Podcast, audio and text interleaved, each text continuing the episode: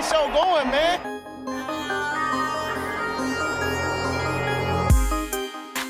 Angelo, what an interception! Steps into it, pass is caught! Diggs! Sideline! Touchdown! Unbelievable!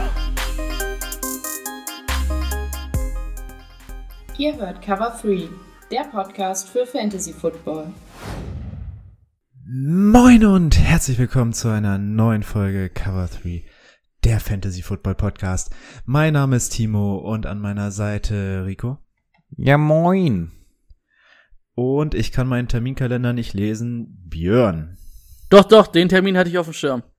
Aber hallo. Ah, die Aufnahme hat er auf dem Schirm. Das ist das Wichtigste. Wir haben es noch nicht ganz geschafft. Wir haben noch nicht ganz den ersten Spieltag rum. Ähm, trotzdem nehmen wir schon auf. Wir hatten es ja schon angekündigt. Wir nehmen jetzt immer montags auf. Das heißt, das Spiel in der Nacht auf Dienstag kriegen wir nicht mehr mit rein. Das werden wir uns dann nächste Woche nochmal zu Gemüte führen. Vielleicht. Wahrscheinlich. Bestimmt. Ähm, ja, meine Frage zunächst an euch. Wie lief's denn bisher so Fantasy Football technisch? Und allgemein Football technisch?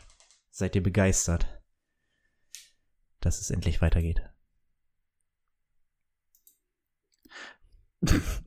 oh, doch so viel. Okay. Mach du, Rico. Ich war, ich, ich wollte gerade eiskalt warten, bis du anfängst, aber okay. Ähm, ja, also einfach geil, dass es wieder, dass es wieder losgeht. Braucht man uns, glaube ich, nicht großartig drüber unterhalten. Ähm, wie lief's denn aus Fantasy-Sicht? Also in der League of Champions bin ich noch nicht ganz safe. Ich muss das Spiel heute Nacht abwarten. Ich glaube, ich führe mit 30 Punkten, aber muss noch gegen James Conner und Engram oder sowas ran. Äh, weil ich weiß noch nicht so recht. Aber ich glaube, in der Hörerliga hat es zumindest ganz gut geklappt.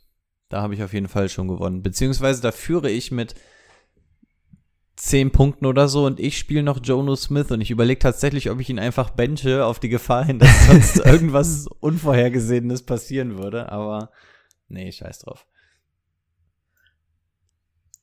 Ja. Ja, Björn. Also ich bin gehypt. Football. Macht mir Spaß. Bin, bin, bin heiß wieder. Und ja, wie es Fantasy-mäßig läuft, da könnt ihr Timo fragen. Bisher ganz gut in der Hörerliga gewonnen. Aber sag doch du erstmal deine Hörerliga. In der Hörerliga, da liege ich gerade Mhm. 0,18 Punkte zurück. Aber, aber Daniel Jones und Chris Boswell regeln das noch. Ey, das, Ah, okay. das, Hat der das Gegner sollte? Boswell auch alleine schaffen. Ähm, der hat, oh, der hat Derrick Henry. Uh, Mm. das wird Oh. eine spannende Nummer. Oder könntest du mit einer Niederlage rausgehen? Ich, Oh, und weißt, Danny Dimes forever, ich vertraue dem. Weißt du, wo er noch mit einer Niederlage rausgehen könnte? Aus der League of Champions. Denn äh, Tannehill dürfte gerne 23,2 Punkte machen. Und dann habe ich den Sieg eingefahren. Oh, echt? Ich dachte, Brady wäre da echt relativ uneinholbar. Ist das noch so knapp bei euch? Äh, ja, dachte ich auch, bis Ezekiel Elliott heute Nacht gespielt hat. Ich bin tatsächlich heute Nacht aufgewacht und dachte so, oh, scheiße, guckst du jetzt noch mal aufs Handy, ob, ob, ob noch irgendwie eine Chance besteht. Der Receiving Ehrlich, Touchdown war ein bisschen viel. Ich bin, ich bin, äh, also wirklich, ich war dann auf einmal so wach und, aber ich hab's mir dann noch aufgespart bis morgens um sechs und dann habe ich gesehen, okay, Das ist auch das das Wichtigste. regeln. Das ist das Wichtigste. Guckt euch nachts nicht noch irgendwelche Ergebnisse an. Also bei mir ist es so, dass ich super unruhig penne, weil ich das dann echt immer irgendwo noch im Kopf drin habe und ich verarbeite das dann irgendwie im Schlaf, so diese Rechnereien und so. Ich finde das ganz schlimm, wenn man nachts wach wird und dann einmal Ergebnisse checkt oder so. Aber ich bin Niemals. also, ich bin heute pünktlich nochmal zur Two-Minute-Warning bei Rams gegen Cowboys aufgewacht, war auf Toilette und hab dann auch nochmal die letzten zwei Minuten schnell auf Handy geguckt. nochmal kurz mitgenommen. Stimmt, Brady ist so einer, der antwortet So manchmal auch so um Toilettengucker, drei, ne? drei Uhr nachts oder so. Dann Ja. weiß immer, Brady war nachts nochmal auf Klo und der hängt dann halt auch echt am Handy in der Zeit nochmal so für zehn Minuten. Stimmt. Ja, weil ich ja Gut. kein Licht in meinem Zimmer hab, muss ich ja Handy mitnehmen, sonst laufe ich irgendwo gegen. Du hast kein Licht in deinem Zimmer? Ja, frag mal Timo, warum. Ich hab dir doch da so, neue weil die Lampe Glühbirnen rein. Ich hab dir da doch neu, neue Glühbirnen reingeschraubt irgendwann in meiner Podcast-Folge. Nee, in Nee, Timos Zimmer. ehemaligen Zimmer, also da, wo ich jetzt schlafe, Ach ja, du hast ja umgebaut dann. Ne? da, da ist irgendwie die Lampe kaputt. Ah, Okay. Deswegen gibt's Stimmt. da nur, deswegen gibt's da nur Handy. Verstehe. Ja, und wie gesagt, heute Nacht gehen die Lichter dann endgültig aus bei Brady. Playoff Tannehill. Ich dachte, Aber- Brady, Brady macht sich das dann abends sowieso so richtig romantisch, so mit so Kerzenschein bis in die Badewanne und das leuchtet dann auch nachts, dass er, wenn er aufsteht, dann einfach so den Kerzenschein folgen muss. Brady hat sich gestern so einen richtig romantischen Footballabend wahrscheinlich gemacht. Rosenblätter, Kerzenschein. dann hat er auch nachts den Weg wie so eine Flugschneise. Niet.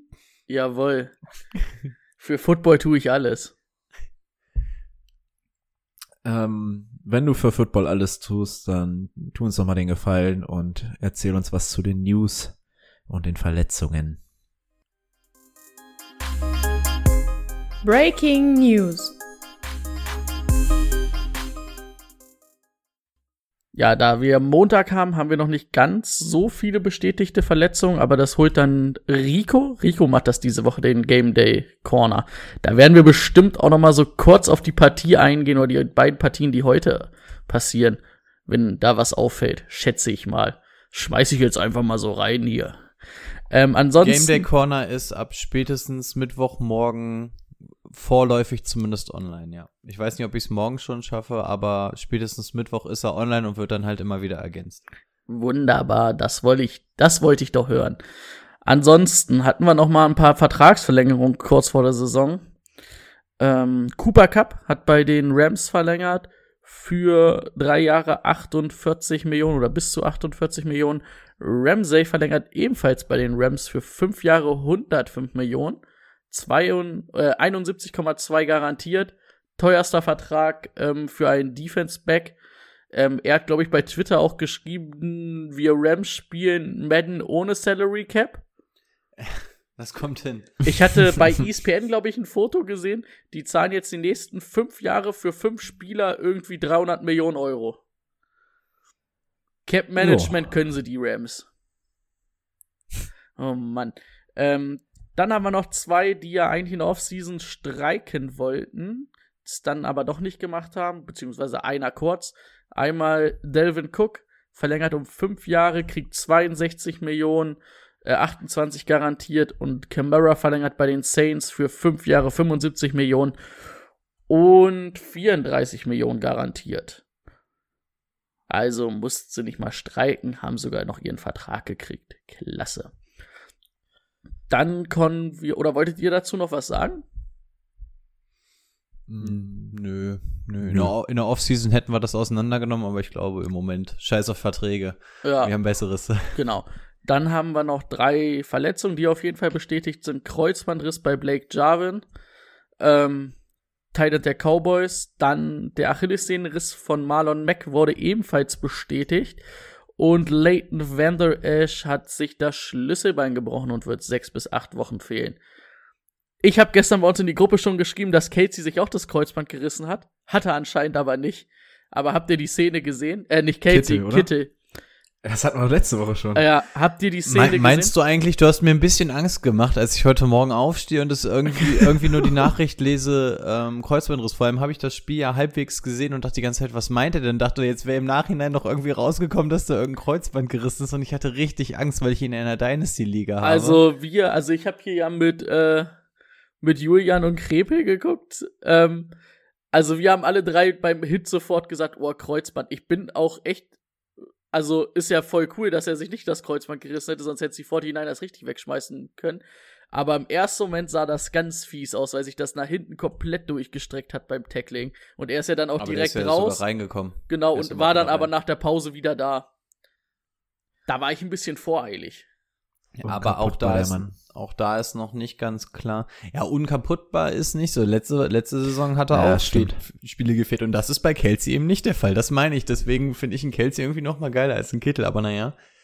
Ähm, aber auch bei ihm steht wohl noch nicht ganz fest, ob er denn für Woche zwei fit ist. Also auch da den Game Day Corner checken. Wir haben leider so gut wie gar keine Neuigkeiten jetzt dadurch, dass wir auf dem Montagabend aufnehmen. Ähm, deswegen der Game Day Corner umso wichtiger. Ja, das wäre es dann schon von meiner Seite gewesen mit den News und den Injuries. Der Spieler der Woche. Ja, Star der Woche. Einer wird Timo freuen, der andere nicht. Der, der ihn freut, ist, glaube ich, Josh Jacobs gegen die Panthers mit 93 Yards, drei Touchdown und er fängt jetzt sogar Bälle. Vier Receptions, 46 Yards, ähm, drei und, äh, nicht 43, 33 Punkte Fantasy-mäßig in der Half-PPR-Liga. Das war ganz gut. Der andere, der ihn nicht so freut, ist Devonta Adams. Ich hätte es genau andersrum gedacht, weil er Packers-Fan ist, aber offensichtlich habt ihr die Spieler andersrum nein, in er- euren Reihen. Nein, er, er verarscht dich nur. Weil, weil er, weil ich Josh Jacobs hab und er gegen Josh Jacobs spielen musste. Okay, okay, das war, das war nämlich gerade, jetzt musste ich überlegen, so, aber er ist doch Packers-Fan, warum sollte er sich, aber okay, dann sind die Spieler so aufgeteilt bei euch. Ja, ähm, nee, Devonta Adams, 14 Reception, ähm, Franchise-Rekord, ne? Für einzelne Receptions in einem Spiel, habe ich gelesen. 156 Yards, zwei Touchdowns. Haben sie sich beide verdient. Und dann will ich noch, Normaler Sonntag. genau, dann will ich kurz noch was reinschmeißen, weil ich gerade auf meinem Handy aufblinken sehen habe. Ähm, Michael Thomas hat eine High-Ankle-Injury am Sonntag davon getragen, also gestern. Oh, den hat Rico doch als ersten Pick in das, Ah, Das war der einzige, der. Ich habe gesagt, ich baue meine in der Dynasty Liga. Wir haben dieses Jahr eine Dynasty aufgemacht und ich habe gesagt, ich gehe direkt in Rebuild, weil alle sich gerade nach dem Startup um die Krone kloppen und ich habe gesagt, okay, ich gehe auf die nächsten zwei Jahre. Ich habe gesagt, es gibt zwei Leute, um die ich mein Rebuild drumherum aufbaue und das sind Kittel und Michael Thomas und direkt in Woche eins beides scheiße. Okay, Ah, aber so aber, er, aber, immer, ne? aber er sagt, ähm, er wird nächsten Montag spielen können. Ja, Okay. sa sagt er. Aber okay, High Ankle Sprain ist aber auch für einen Running Back schlimmer als für einen Right Receiver, ne? Also ähm, hier High Ankle Sprain nicht, also es ist nur eine High Ankle Injury, also hier steht nicht High Ankle Sprain, Achso, okay. aber es wird ja irgendwas in die Richtung sein. Aber dann, deswegen nur dann erklärt Ankle, sich Ankle und Hamstring, das sind immer so die Sachen, gerade beim Running Back muss man da nämlich aufpassen. Beim Right Receiver ist es immer ein bisschen entspannter. ja. Genau. Das war's dann eigentlich schon. Dann können wir, dann kann Timo weitermachen. Let's get to work. Das Thema der Woche. Thema der Woche natürlich die Vorschau auf Woche 2. Ähm, wir hatten ja schon gesagt, dass wir es ein bisschen anders machen werden als letztes Jahr. Wir gehen trotzdem jedes Spiel einmal durch, ähm, ob es interessante Fakten dazu gibt, die erwähnenswert sind, interessante Spieler. Äh, und anfangen werden wir mit dem Donnerstag-Nachtspiel, einem echten Highlight. Die Bengals bei den Browns. 44,5 Punkte werden erwartet. Ja, Wer erwartet die? äh, Vegas. Wir machen jetzt immer, ich werde jetzt immer äh, die, die, äh, das mit reinwerfen, um mal zu verdeutlichen, ähm, wie viele Punkte dazu zu erwarten sind, weil Punkte heißt ja auch, dass Fantasy-Spieler äh, in dem Fall ziemlich gut sein könnten oder eben nicht so gut. Also ich sehe da keine. Was hast du gesagt? 44 Punkte? Ja, sehe ich auch nicht, um das mal zu sagen. Ähm, gut, wenn ich da gerade dabei bin, dann schmeiße ich noch mal so ein, zwei Sachen in den Hut, die ich finde. in Hut, in Hut, in, in, Schmeiß mal rein. ich schmeiß meinen Hut in die Mitte. Ähm, ja, Baker, das haben wir gestern schon alle mal so im Chat gesagt, das war nix, ne? Also ich bin mal gespannt, ob er jetzt gegen die Bengals besser ist oder ob es jetzt halt wirklich letztes Jahr der Trend nach unten war und das schon in seinem zweiten Jahr. Ich sag's euch ganz ehrlich, wenn, wenn bei, das bei Baker dieses Spiel nichts wird, dann ist er bei mir äh, entlassen. Er war ja eigentlich für mich als Starting Quarterback gedacht, aber wenn ich ihn gegen die Bengals nicht gebrauchen kann, dann kann ich ihn die ganze Saison nicht gebrauchen. Das stimmt. Ähm, ansonsten Hunter versus äh, Hunter. Warum habe ich denn hier Hunter aufgeschrieben? Der heißt doch Kareem Hunt. Ähm, Hunt und gegen Chubb beide jetzt nicht richtig produktiv gewesen, ne? Der eine 13 Carries, das war Hunt, und der andere 10 Carries. Also da wissen wir auch noch nicht so richtig. Also ich weiß nicht, ob es matchabhängig war, aber man muss natürlich dann mal gucken, ob es vielleicht sich so aufteilt, ob ähm, Kareem Hunt dann jetzt mehr, also als Nick Chubb bekommt. Das sollte man in Woche zwei nochmal beobachten. Natürlich ist aber gegen die Ravens auch immer schwer zu laufen und vielleicht war es dann auch einfach matchabhängig, dass man gesehen hat, irgendwie Hunt läuft besser als ähm, Chubb. Ansonsten Tight-End-mäßig war da auch nicht viel los, ne? Joko gegen Hooper. la- Lass uns mal kurz noch bei den Running Backs bleiben. Ich glaube, Rico möchte auch was dazu sagen und ich würde auch noch was sagen wollen. Na klar. Also ich würde zumindest ähm, sagen, dass sie schon produktiv waren. Also ähm, ja, die Rushing Attempts, das auf jeden Fall, dass man das im Auge behalten muss, weil gerade die Tatsache, dass Kareem Hunt tatsächlich marginal mehr hatte, ähm, ist auf jeden Fall ja das Ungewöhnliche. Produktiv waren sie aber tatsächlich ja beide, weil ähm, wo war es gerade genau? Kareem Hunt hat einen Schnitt von 5,5 Yard und Nick Chubb von 6 Yard. Das sind echt richtig, richtig gute Werte und das gegen eine Baltimore Defense. Ähm, das ist schon nicht schlecht. Das heißt, über den Boden ging's sogar. Und du musst natürlich auch sehen, dass die Browns ja komplett untergegangen sind gegen die Ravens. Das heißt, es war jetzt auch nicht die Möglichkeit, dass du da ab dem dritten, vierten Quarter noch großartig rushen kannst. Ähm, also da stimmt mich im Endeffekt noch froh, dass ich sehe, dass beide zumindest Produktivität an den Tag legen. Dass die jetzt nicht die mega großen Attempts haben, ist wahrscheinlich dem Spielstand geschuldet. Ähm, Insgesamt 23, ne? Ich schätze mal, so im normalen Spiel werden die schon 30 Mal laufen. Das könnte gut sein, ja. Aber zumindest, Denk wenn, du siehst, aus den 23 Carries haben sie dann insgesamt über 130 Yard reines Rushing gemacht, ne? Das ist auch gegen Baltimore, die echt eine starke Front haben, ähm, finde ich, ist das, ist das zumindest bemerkenswert. Und auch, dass sie dann trotzdem die Anzahl gelaufen sind, weil sie lagen ja, glaube ich, auch relativ schnell, relativ weit hinten. Also da jetzt nicht so mega aufschlussreich für uns, weil es halt einfach auch ein Kack-Match dafür war. Aber ja, Kareem Hunt scheint eingebundener zu sein, als man denkt. Aber durch die Luft hat Kareem Hunt zum Beispiel nicht funktioniert. Ne? Ich glaube, vier Targets, neun Yards oder sowas hatte ich gelesen. Das hat jetzt nicht so geil funktioniert. Ja.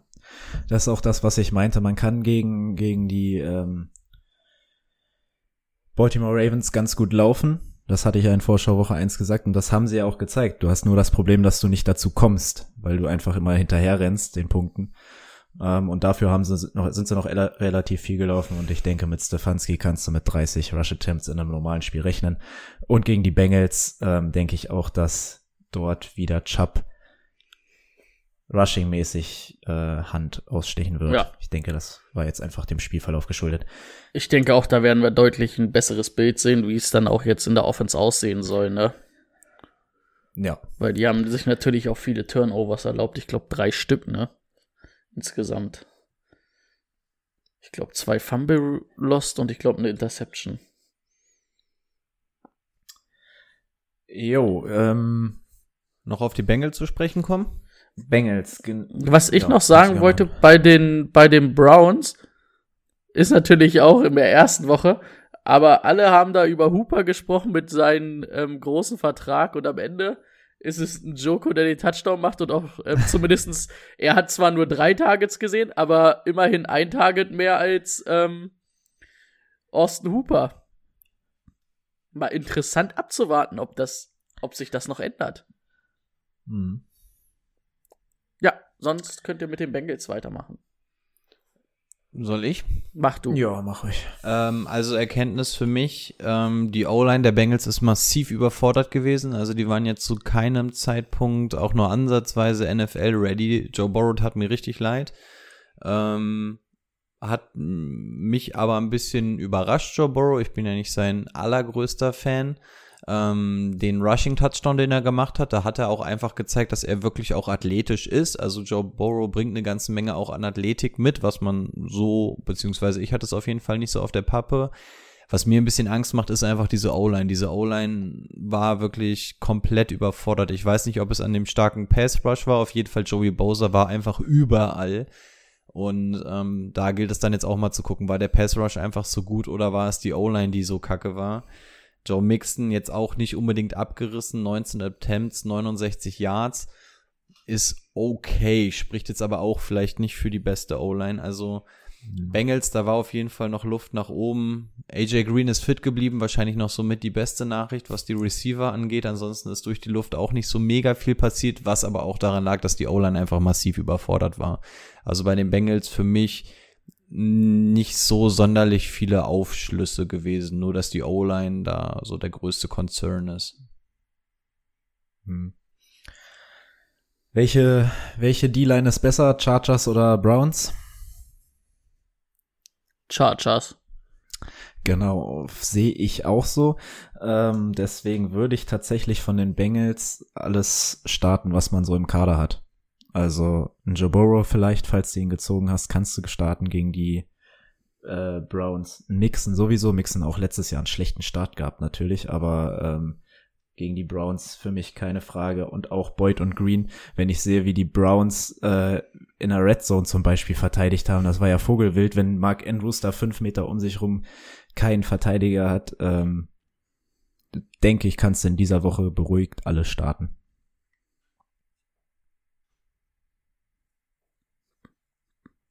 Zuspruch. Noch irgendwas zu dem Spiel, sonst machen wir weiter. Schon wieder. Nö, gut. Können wir weitermachen. Ähm, Buffalo Miami 41,5 Punkte over under. Ähm, ja, ich rufe mir Können wir- können- die Bills auf. Ja, Lass, jemand lass uns kurz über das Mi- Miami Backfield reden. Jo Jordan Howard oder ähm, äh, äh, äh, ne? Matt Brader. Brady. Matt Brader? Matt Brader war Ja. ja gar kein Faktor, oder? Keiner von beiden. Keiner von Jordan beiden. Howard hat zumindest den Touchdown gemacht. Und ich sage euch, lasst die Finger von diesem Backfield, ey. Das, ich sag, da kannst du das ganze Jahr die Finger von lassen. Ähm, Miles vor allem Gaskin, ne? War, Ja, war der erfolgreichste war der Rusher. Ja, und gegen, gegen Buffalo kannst du es sowieso in eine Tonne hauen. Das lassen wir. Ja, Also gerade in Fitzmagic dem Spiel war jetzt auch nicht so lassen. magic.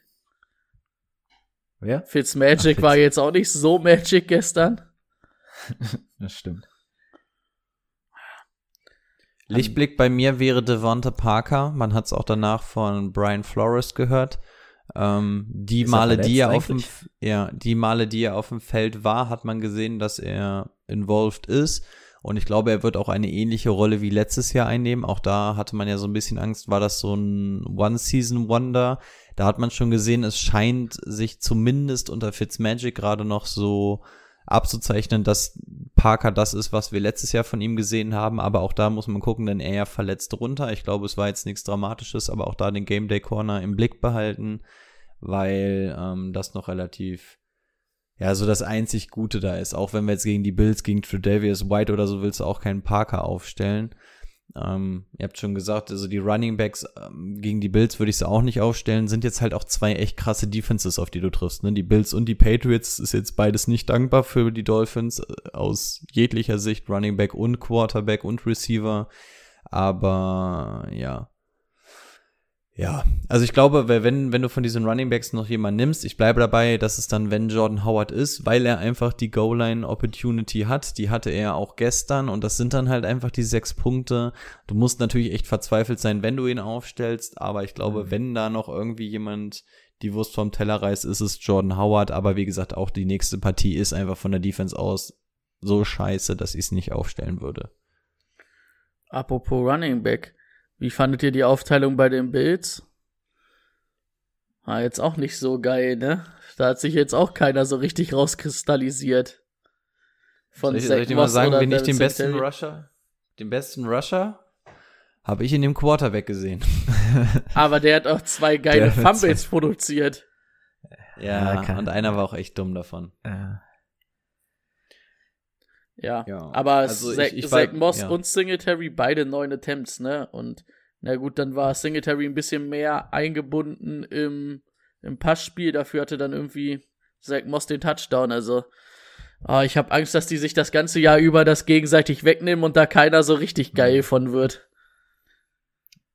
Also wenn du Singletary hast, ich, hätte ich schon mal ein bisschen Angst, wenn der Rookie direkt am Anfang so viele, so viel sieht. Das spricht nicht für den Saisonverlauf. Ja, sehe ich ähnlich. Also ich hätte auch damit gerechnet, dass Zach Moss im Laufe der Saison übernimmt. Wenn du jetzt siehst, dass beide schon gleich viele Rushing Attempts hatten, macht mir ein bisschen Sorge als Singletary-Owner dann. Wobei man aber auch sagen muss, dass Singletary einfach mal meilenweit effektiver war auf dem Boden im Vergleich zu Zach Moss. Zach Moss hat einen Schnitt von 1,2 Yard. Das schafft selbst ich, wenn ich nach vorne falle.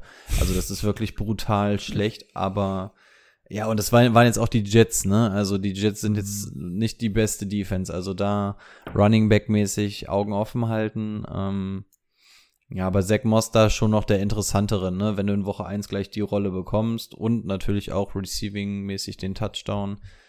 Ja. Stefan Dix fand ich tatsächlich ganz okay. Hat mir gefallen. Ich hatte auch das Gefühl, dass er Bock hat. Man hat auch in den Highlights gesehen, dass er so bei so ein paar Sachen dann auch wirklich sehr, sehr aktiv geblockt hat, was ja für ein Receiver das ist, wo kein Receiver Bock drauf hat. Stefan Dix ist ja eine kleine Diva. Das hat er gemacht. Also er scheint auch Bock auf die Bills zu haben. Neun Targets, acht davon gefangen, 86 Yards.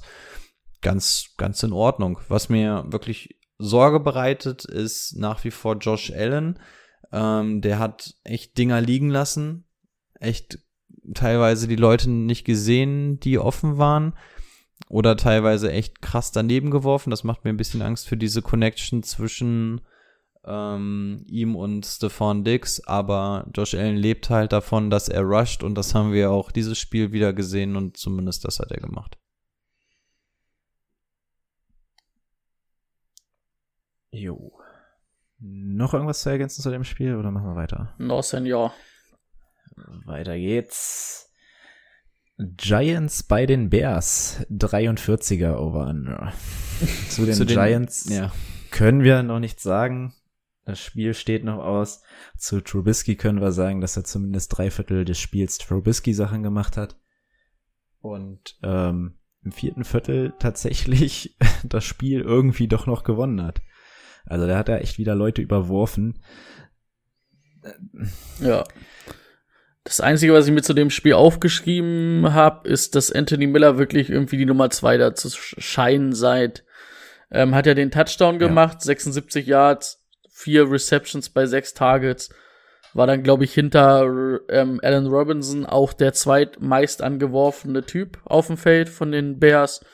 Also nee, Jimmy Graham hatte tatsächlich noch ein Target mehr. echt, aber der war worstig, also vergessen wir ihn. Aber Hat zwei aber Touchdowns gefallen? Nee, hier steht nämlich auch nur einer. Ich hatte aber auch das Gefühl, dass Graham zwei hatte. Wurde einer zurückgepfiffen oder so? Ich habe es auch nur Oh, in der Red Zone sein. halt hab- mitbekommen. Da muss ich einer hab- zurückgepfiffen worden Ich sein. glaube, ich hatte nur den einen mitgekriegt, glaube Ja, ich. ich habe auch zwei, zwei im Kopf gehabt. Ich meine, Okay. ich hatte auch zwei gesehen. Aber Hm. es scheint Miller zu sein, die Nummer zwei, und ich würde Graham auf jeden Fall übers Jahr hinaus nicht trauen Ja. auf Tight End. Allen Robinson noch nicht das überragende Spiel, aber dazu muss man halt auch sagen, dass er in der Endzone einmal von Trubisky sowas von überworfen wurde. Ich denke, das ähm, regelt sich noch. Ja. Also ich, ich als Anthony Miller Owner und ich musste ihn spielen lassen, weil Golladay die Gurke ja ausgefallen ist, noch vor der ersten Woche, wo ich bis heute nicht verstehe, wie sowas passieren kann.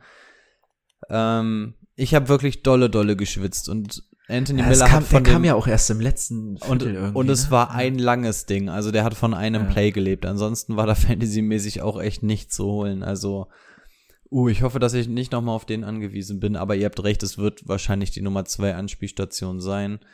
Graham gucken vielleicht so eine Red Zone Waffe, aber dann ist er für mich auch nicht sonderlich interessant. Dann ist er so eine Mhm. Eric Ebron Typ oder sowas oder so ein Jack Doyle, weißt du, interessiert jetzt nicht so sehr. David Montgomery fand ich tatsächlich noch ganz okay, wenn du bedenkst, dass der Vom quasi aus dem- kommt. Genau, zwei Ja. Wochen nicht trainiert hat, aus einer Verletzung kommt, dafür dann gleich 13 Attempts und Ja. da dann auch mit einem Schnitt von 5 Yards gut gewesen. Den hat er letztes Jahr, glaube ich, nicht einmal geschafft, den, den Schnitt, ne? Also Genau. dafür war es echt gut. und dafür, dass wir sagen, den musst du füttern, weil er wie Derrick Henry einfach über Genau. die, die Laufe, im Laufe der Zeit erst kommt, ähm, muss man in dem Fall, glaube ich, mal für David Montgomery zumindest eine Lanze brechen in dem Falle. Ja. Jaguars at Titans. Woo! Auch hier Gab über die. Titans können wir wieder nicht viel sagen, ne? Über die Titans können wir nicht viel sagen, aber ich glaube tatsächlich, dass es für die Jaguars ein ähnliches Spiel werden könnte. Also Titans Ja, Minshew scheint die Offense zu liegen von Jay Gruden, ne? mh, 19 von 20 angebracht. Drei Touchdowns. Was ich interessant fand, war, dass ähm, Keenan Cole fünf Targets Mhm. gesehen hat und LaVisca Shark nur Chenault vier und Shark nur drei. Und die anderen beiden haben jeweils noch einen Touchdown gemacht. Das ist ja eigentlich das, was wir so gesagt haben letztes Jahr, was sich die Chemie ganz gut aufgebaut hat zwischen Shark und, ähm, und Minshew. War jetzt im ersten Spiel leider nicht so ganz zu sehen. Hatte, glaube ich, auch, was waren es, knapp 30 Yards? Ein bisschen mehr, ne? Ich glaube so. Er, er muss 35 gehabt haben. Ja, 35. Müsste passen. Also Weil da, er 10, 10 Punkte gemacht hat. da noch mal gucken. Aber DJ Chark 25. 25. 0,5. 25 plus, plus den Touchdown und drei Targets sind auch nochmal plus 1,5 Punkte. Hatte, Ach, hatte, drei. ha- hatte Chark einen. Touchdown? Ja, Chark ja, hat einen Chark Touchdown, ja. Okay, den hatte ich. ziemlich, ziemlich offen war er, glaube ich, sogar, ne? Hinten Okay, den habe ich Endzone, unterschlagen. Dann habe ich vorhin äh, die Stats falsch gelesen, weil ich dachte, er hätte nicht mal einen Touchdown gehabt. Ja, doch. Den hat er schon und ich, er wird auch da die Nummer 1 Anspielstation sein übers Jahr hinweg. Also das, Ja. da sehe ich nichts anderes. Ich war, dass Sylvester Chenault so eingebunden war, das, Mhm. den fand ich ja, den finde ich ja richtig wurstig eigentlich. das hat mich auch ein bisschen, da war ich ein bisschen crazy. Das hat mich ein bisschen crazy gemacht.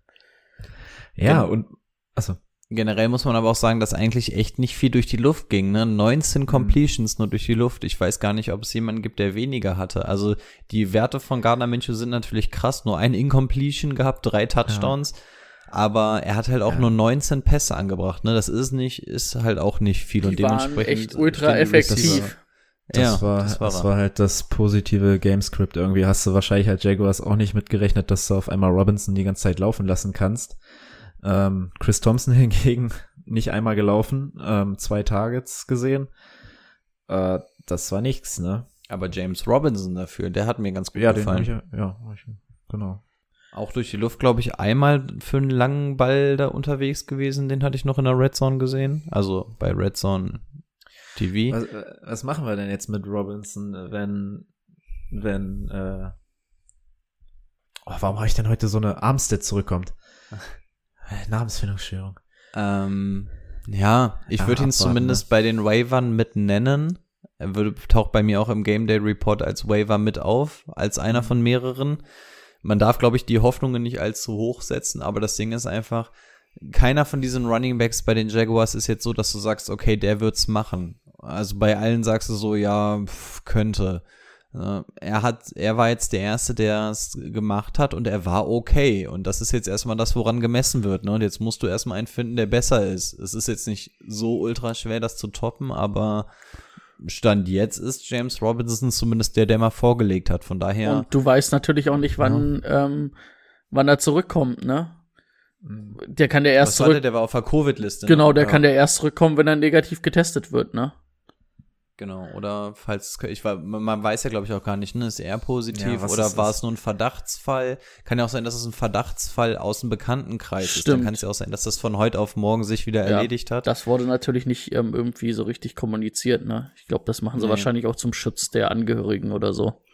Ja. Also So, wenn, wenn ihr einen Spieler habt, den ihr eh loswerden wollt, weil ihr in der Redraft-Liga seid und Marlon Mack habt, dann würde ich sagen, schmeiß einen Waiver-Pick auf James Robinson, weil du Mack sowieso loswerden musst und dann warum nicht, ne? Also brauchst Richtig. sowieso Ersatz Running Back für Running Back. So, so viel bessere Running Backs wirst du im Laufe der Saison nicht finden, wenn sich keiner verletzt. Wenn du einen Running Back irgendwo ausgräbst, dann ist es jetzt Woche 1, 2, 3. Ja, denke ich auch. Ich sage, wenn Gardner dieses Spiel gegen die Titans wieder so gut ist, dann tausche ich Baker gegen Gardner aus.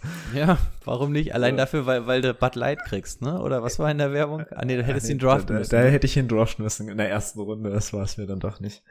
Ähm, 49ers gegen die Jets.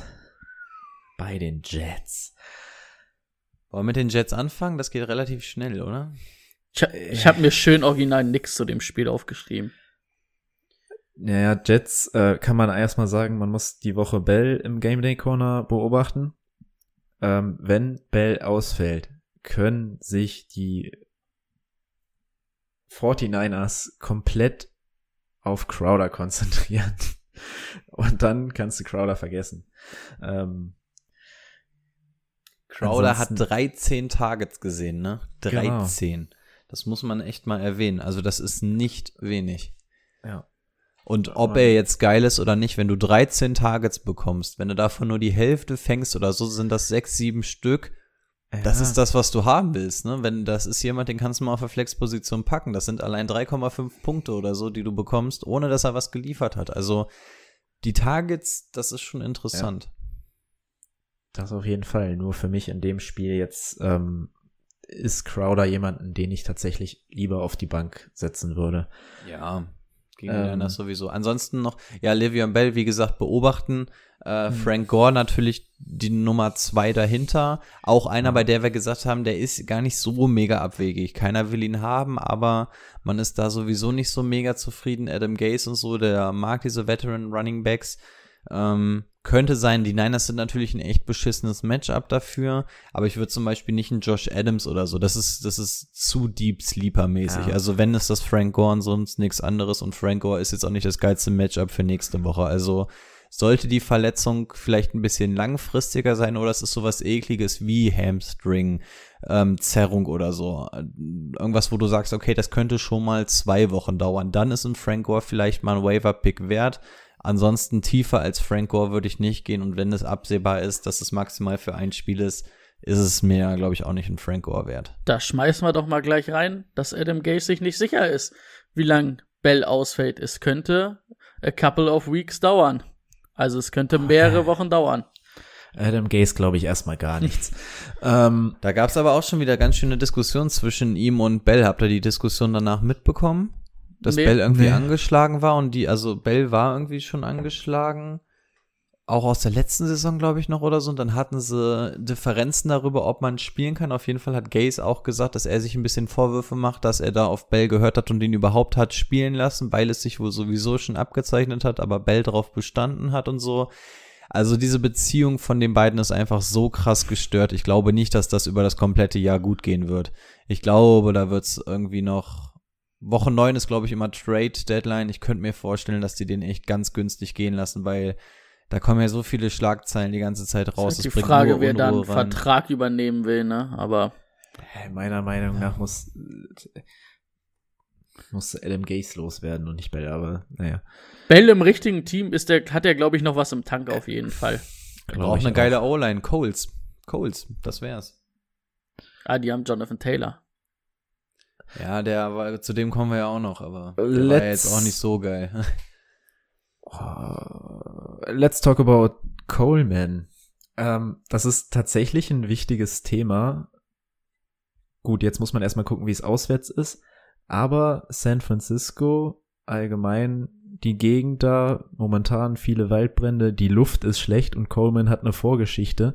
Und es war stand tatsächlich im Raum, dass er nicht spielt, weil er äh, lungenmäßig nicht vernünftig Luft bekommt oder Luft bekommen könnte. Wenn die Luftqualität noch ein bisschen schlechter gewesen wäre, hätte er gar nicht spielen dürfen. Deswegen hat er auch, äh, glaube ich, ganz schön wenig bekommen. Ich habe es jetzt nicht. Vier Attempts. waren's. Vier Attempts.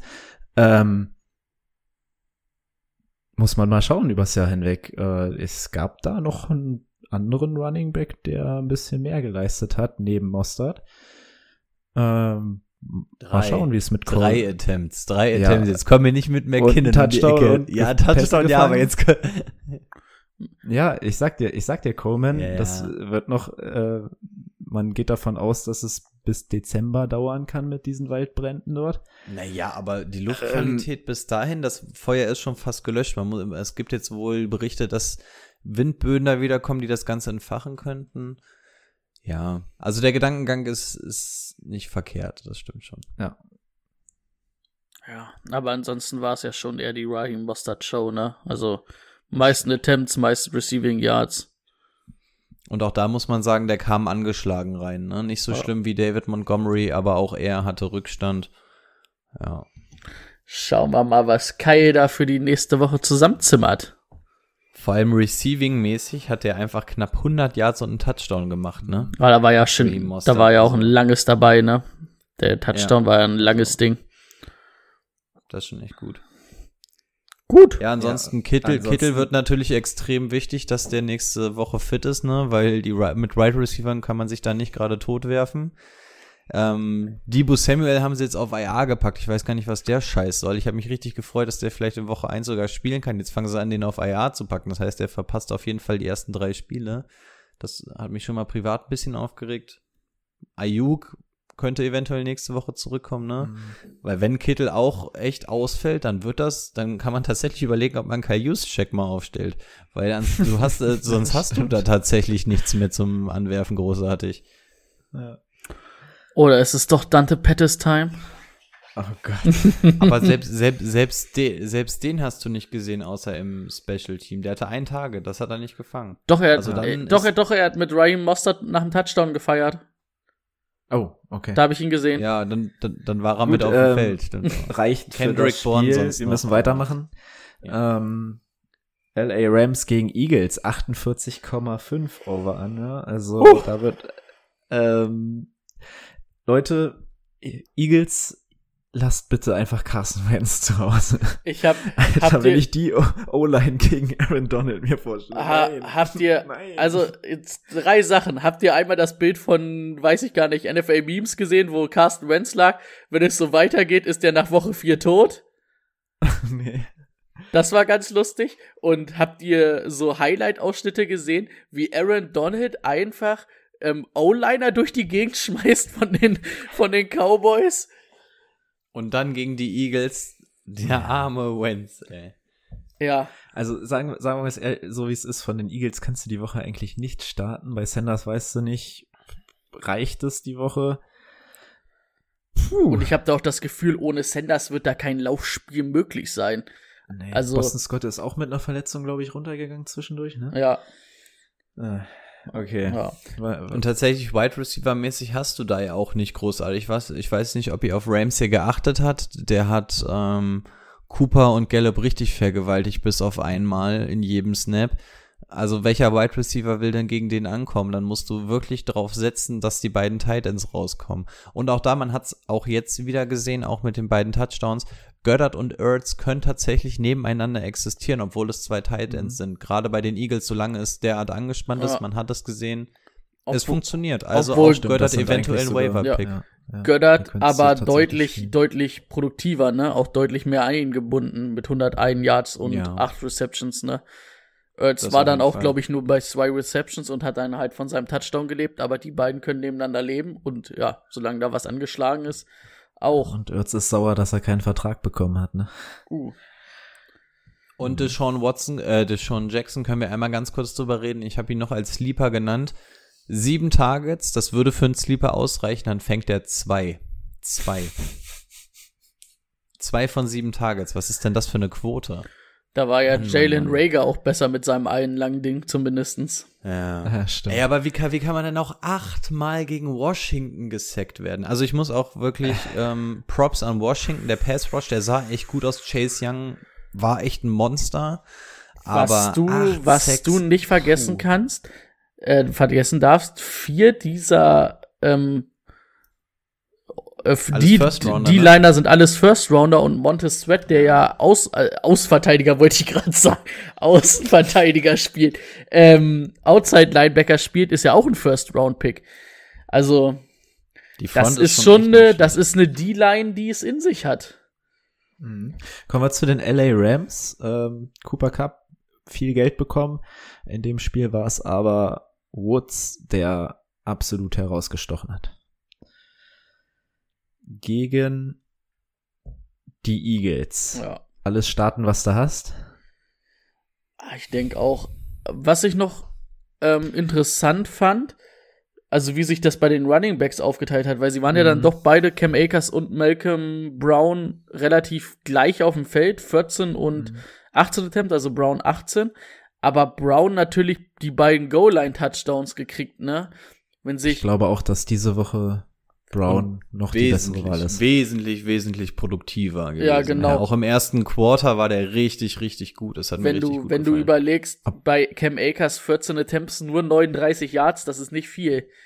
Da muss Und man. Cam Akers stand aber zuerst auf dem Feld, ne? Und dann hat Malcolm Brown, glaube ich, übernommen. Genau.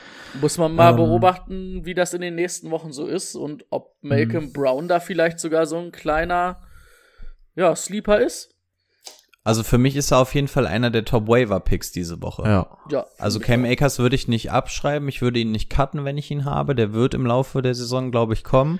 Aber man hat gesehen, Brown hatte auf jeden Fall mehr im Petto im Moment, ne? Ja. Ich denke, Brown, Brown ist auch einer, den du jetzt spielen musst, den, den wirst du noch ein paar Wochen spielen können und dann Ja. äh, heißt es auch wieder Ciao, aber jetzt erstmal. Aber auch bei dem die haben wir Eagles. letzte Saison gesehen, der war letzte Saison auch nicht schlecht, ne? Also Downsleep ähm, on Malcolm Brown. Also das ist ein guter Typ. Wenn er halt die Chancen eigentlich kriegen würde und er hat die letztes Jahr dann halt auch irgendwann nicht mehr bekommen gegen Gurley, ist der eigentlich nicht schlecht. Ja. Und Äh, Daryl Henderson hat ja mal gar nicht stattgefunden. Nee. Ne? Ja, Bei den Tight gut, Ends kommt auch aus der Verletzung, ja. Higby. war es dann auch deutlich mehr Higby als ähm, Everett, Mhm. ne? Mm.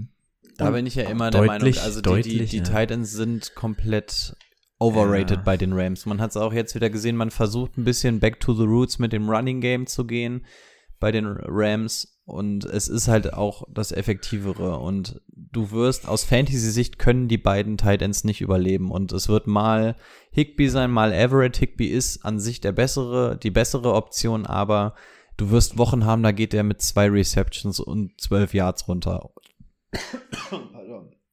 Und deswegen glaube ich, ähm, die Titans würde ich da nicht anfassen. Dann Ja. lieber ein Dallas Goddard. Das stimmt. Carolina bei den Bucks. Wenn ihr Ronald Jones nochmal starten wollt, dann doch bitte in dieser Woche. Jalla. Den kannst du da nochmal starten lassen, auf jeden Fall. Ähm, hast du auch gesehen, dass Fournette noch nicht eingebunden wird. Ähm, ich denke, das wird noch ein bisschen dauern. Und vor allem gegen Carolina wird viel gelaufen, weil ich, da werden, die Bucks werden da früh führen und dann ist, ist das Ding, glaube ich, gegessen. Ja. Also, Arians hat Wort gehalten, ne? Mhm. Ja. Hätte ich nicht gedacht. Wo man noch ein bisschen drauf achten muss, hätte ich ja auch nicht gedacht, aber Scott Miller, sechs Targets, fünf Receptions, 43, äh, 73 Yards. Ich habe am, ich hab am Game Day überlegt und er war eine meiner Optionen, weil ich durch Golladay tatsächlich jemanden brauchte. Und ich bin auch über seinen Namen gestolpert, habe überlegt, okay, Evans angeschlagen. Zu dem Zeitpunkt war es auch noch fraglich. Und ich habe mich damals dagegen entschieden, was heißt damals, gestern.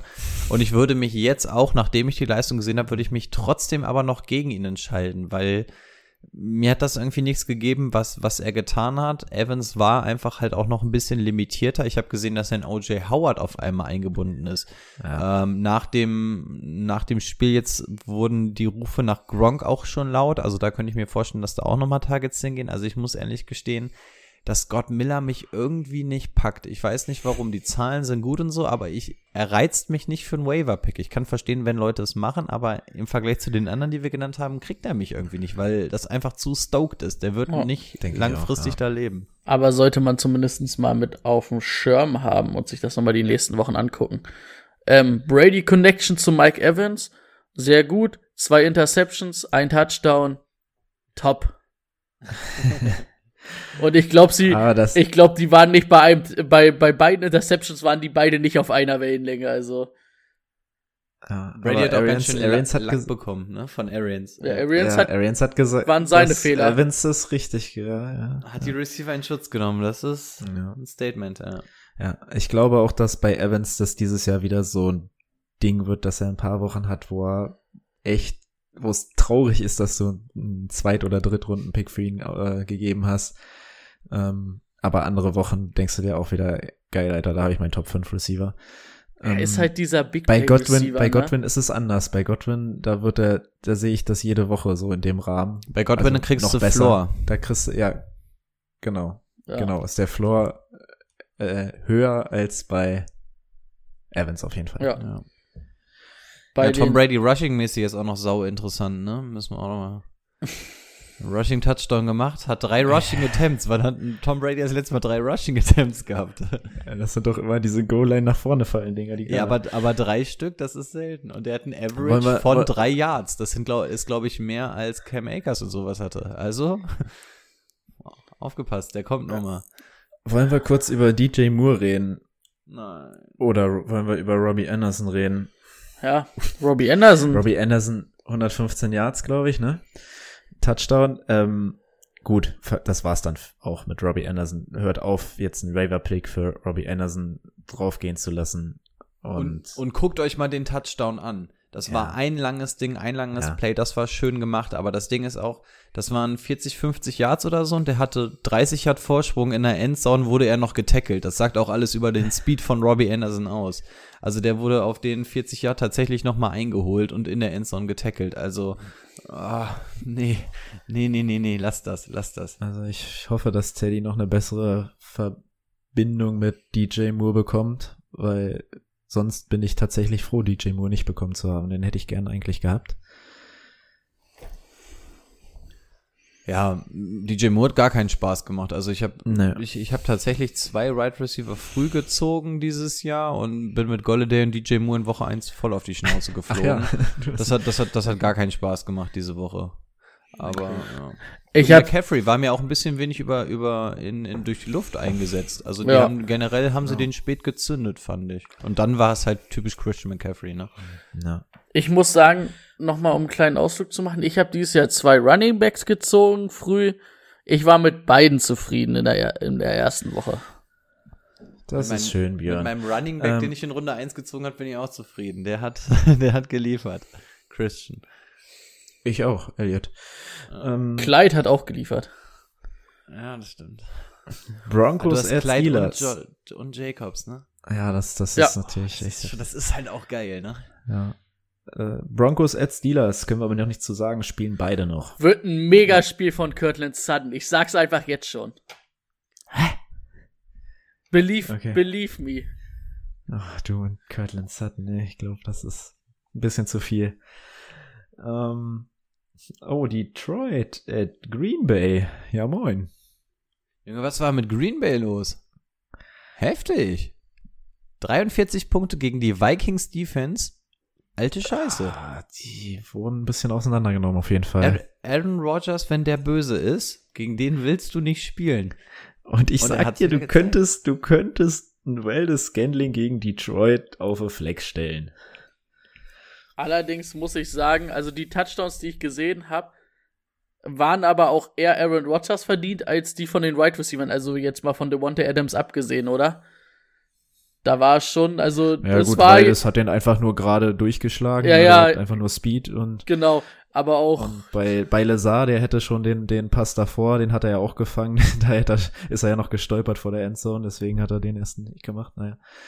Ähm, aber ja, Adams, 17 Targets. 17 Targets. Und das wirst du jetzt jede Woche eigentlich so sehen. 14 Also- gefangen. Der hat sieben Punkte gemacht, ohne sieben Ja. Punkte, nur in der Half-PBA. Ich schätze Einfach auch, so. Matt LeFleur, das wird die Game Day Besprechung wird so sein. Wir werfen 20 mal Devontae an und lassen 20 mal Aaron laufen. Und den Rest gucken wir, was passiert. Ja. AJ Dillon, können wir sagen, durfte nur zweimal ran. Äh, dafür Jamal Williams ganz schön viel. Aber der hat auch nicht geliefert. Also es bleibt Aaron Jones Backfield. Ja, und Devontae Adams Detroit. Receiving Core. Also was? Und Devontae Adams Receiving Core. Ja. Welche fünf Wide Receiver hast du im Kader? Devonta Adams. Ja. Der fängt aber halt auch für fünf.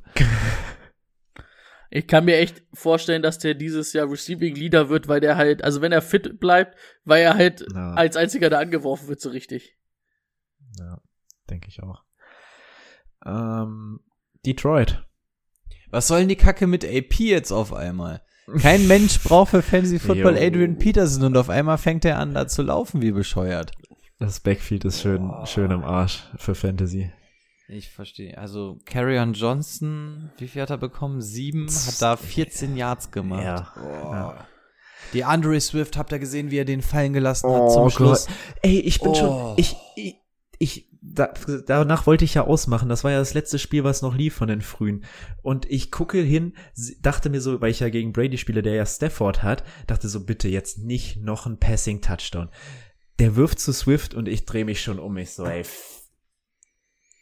Scheiße und wollte schon ausmachen und gucke so, hä, hat er gar nicht gefangen. Oh Gott, Da das weißt du auch nicht, wie er das gemacht hat. Aber ja, also Carrion Johnson kannst du, glaube ich, dieses Jahr vergessen und dann wird's wahrscheinlich DeAndre Swift durch seine Receiving Re ähm, Skills, auch wenn er den gut fallen lassen hat. Aber einen Rushing Touchdown hat er gemacht. Und Brady, wir hatten, wir hatten gestern vorher noch ein Fußballspiel und Brady und ich haben uns in der Kabine kurz unterhalten. Ich glaube, wir beide waren es, nicht Team und ich, ich glaube, wir beide. Ähm, und haben noch gesagt, ah, Kenny Golladay fällt da aus. Dann kannst du wahrscheinlich wieder irgendeinen Right Receiver da aufstellen. Irgend so einen ganz irrelevanten. Und wir haben uns beide auf einen Namen geeinigt und genau der war es auch. Danny Amendola. Wir haben beide gesagt, für Ja. das Spiel kannst du wahrscheinlich sogar D Danny Amendola aufstellen, den keine Sau braucht. Und was Ja. war? Sieben Targets, fünf gefangen, Aber da, 81 da, Yards. werden, da werden auch wieder Leute jetzt für einen Waiver- Waiver-Pick ja, aufgehen. das ist Ähm, Quatsch. Das ist komplett Das ist, das ist absoluter Quatsch. Wenn Golladay zurück ist, Marvin Jones ja auch ein bisschen abgetaucht, aber die beiden, das, das bleibt dabei.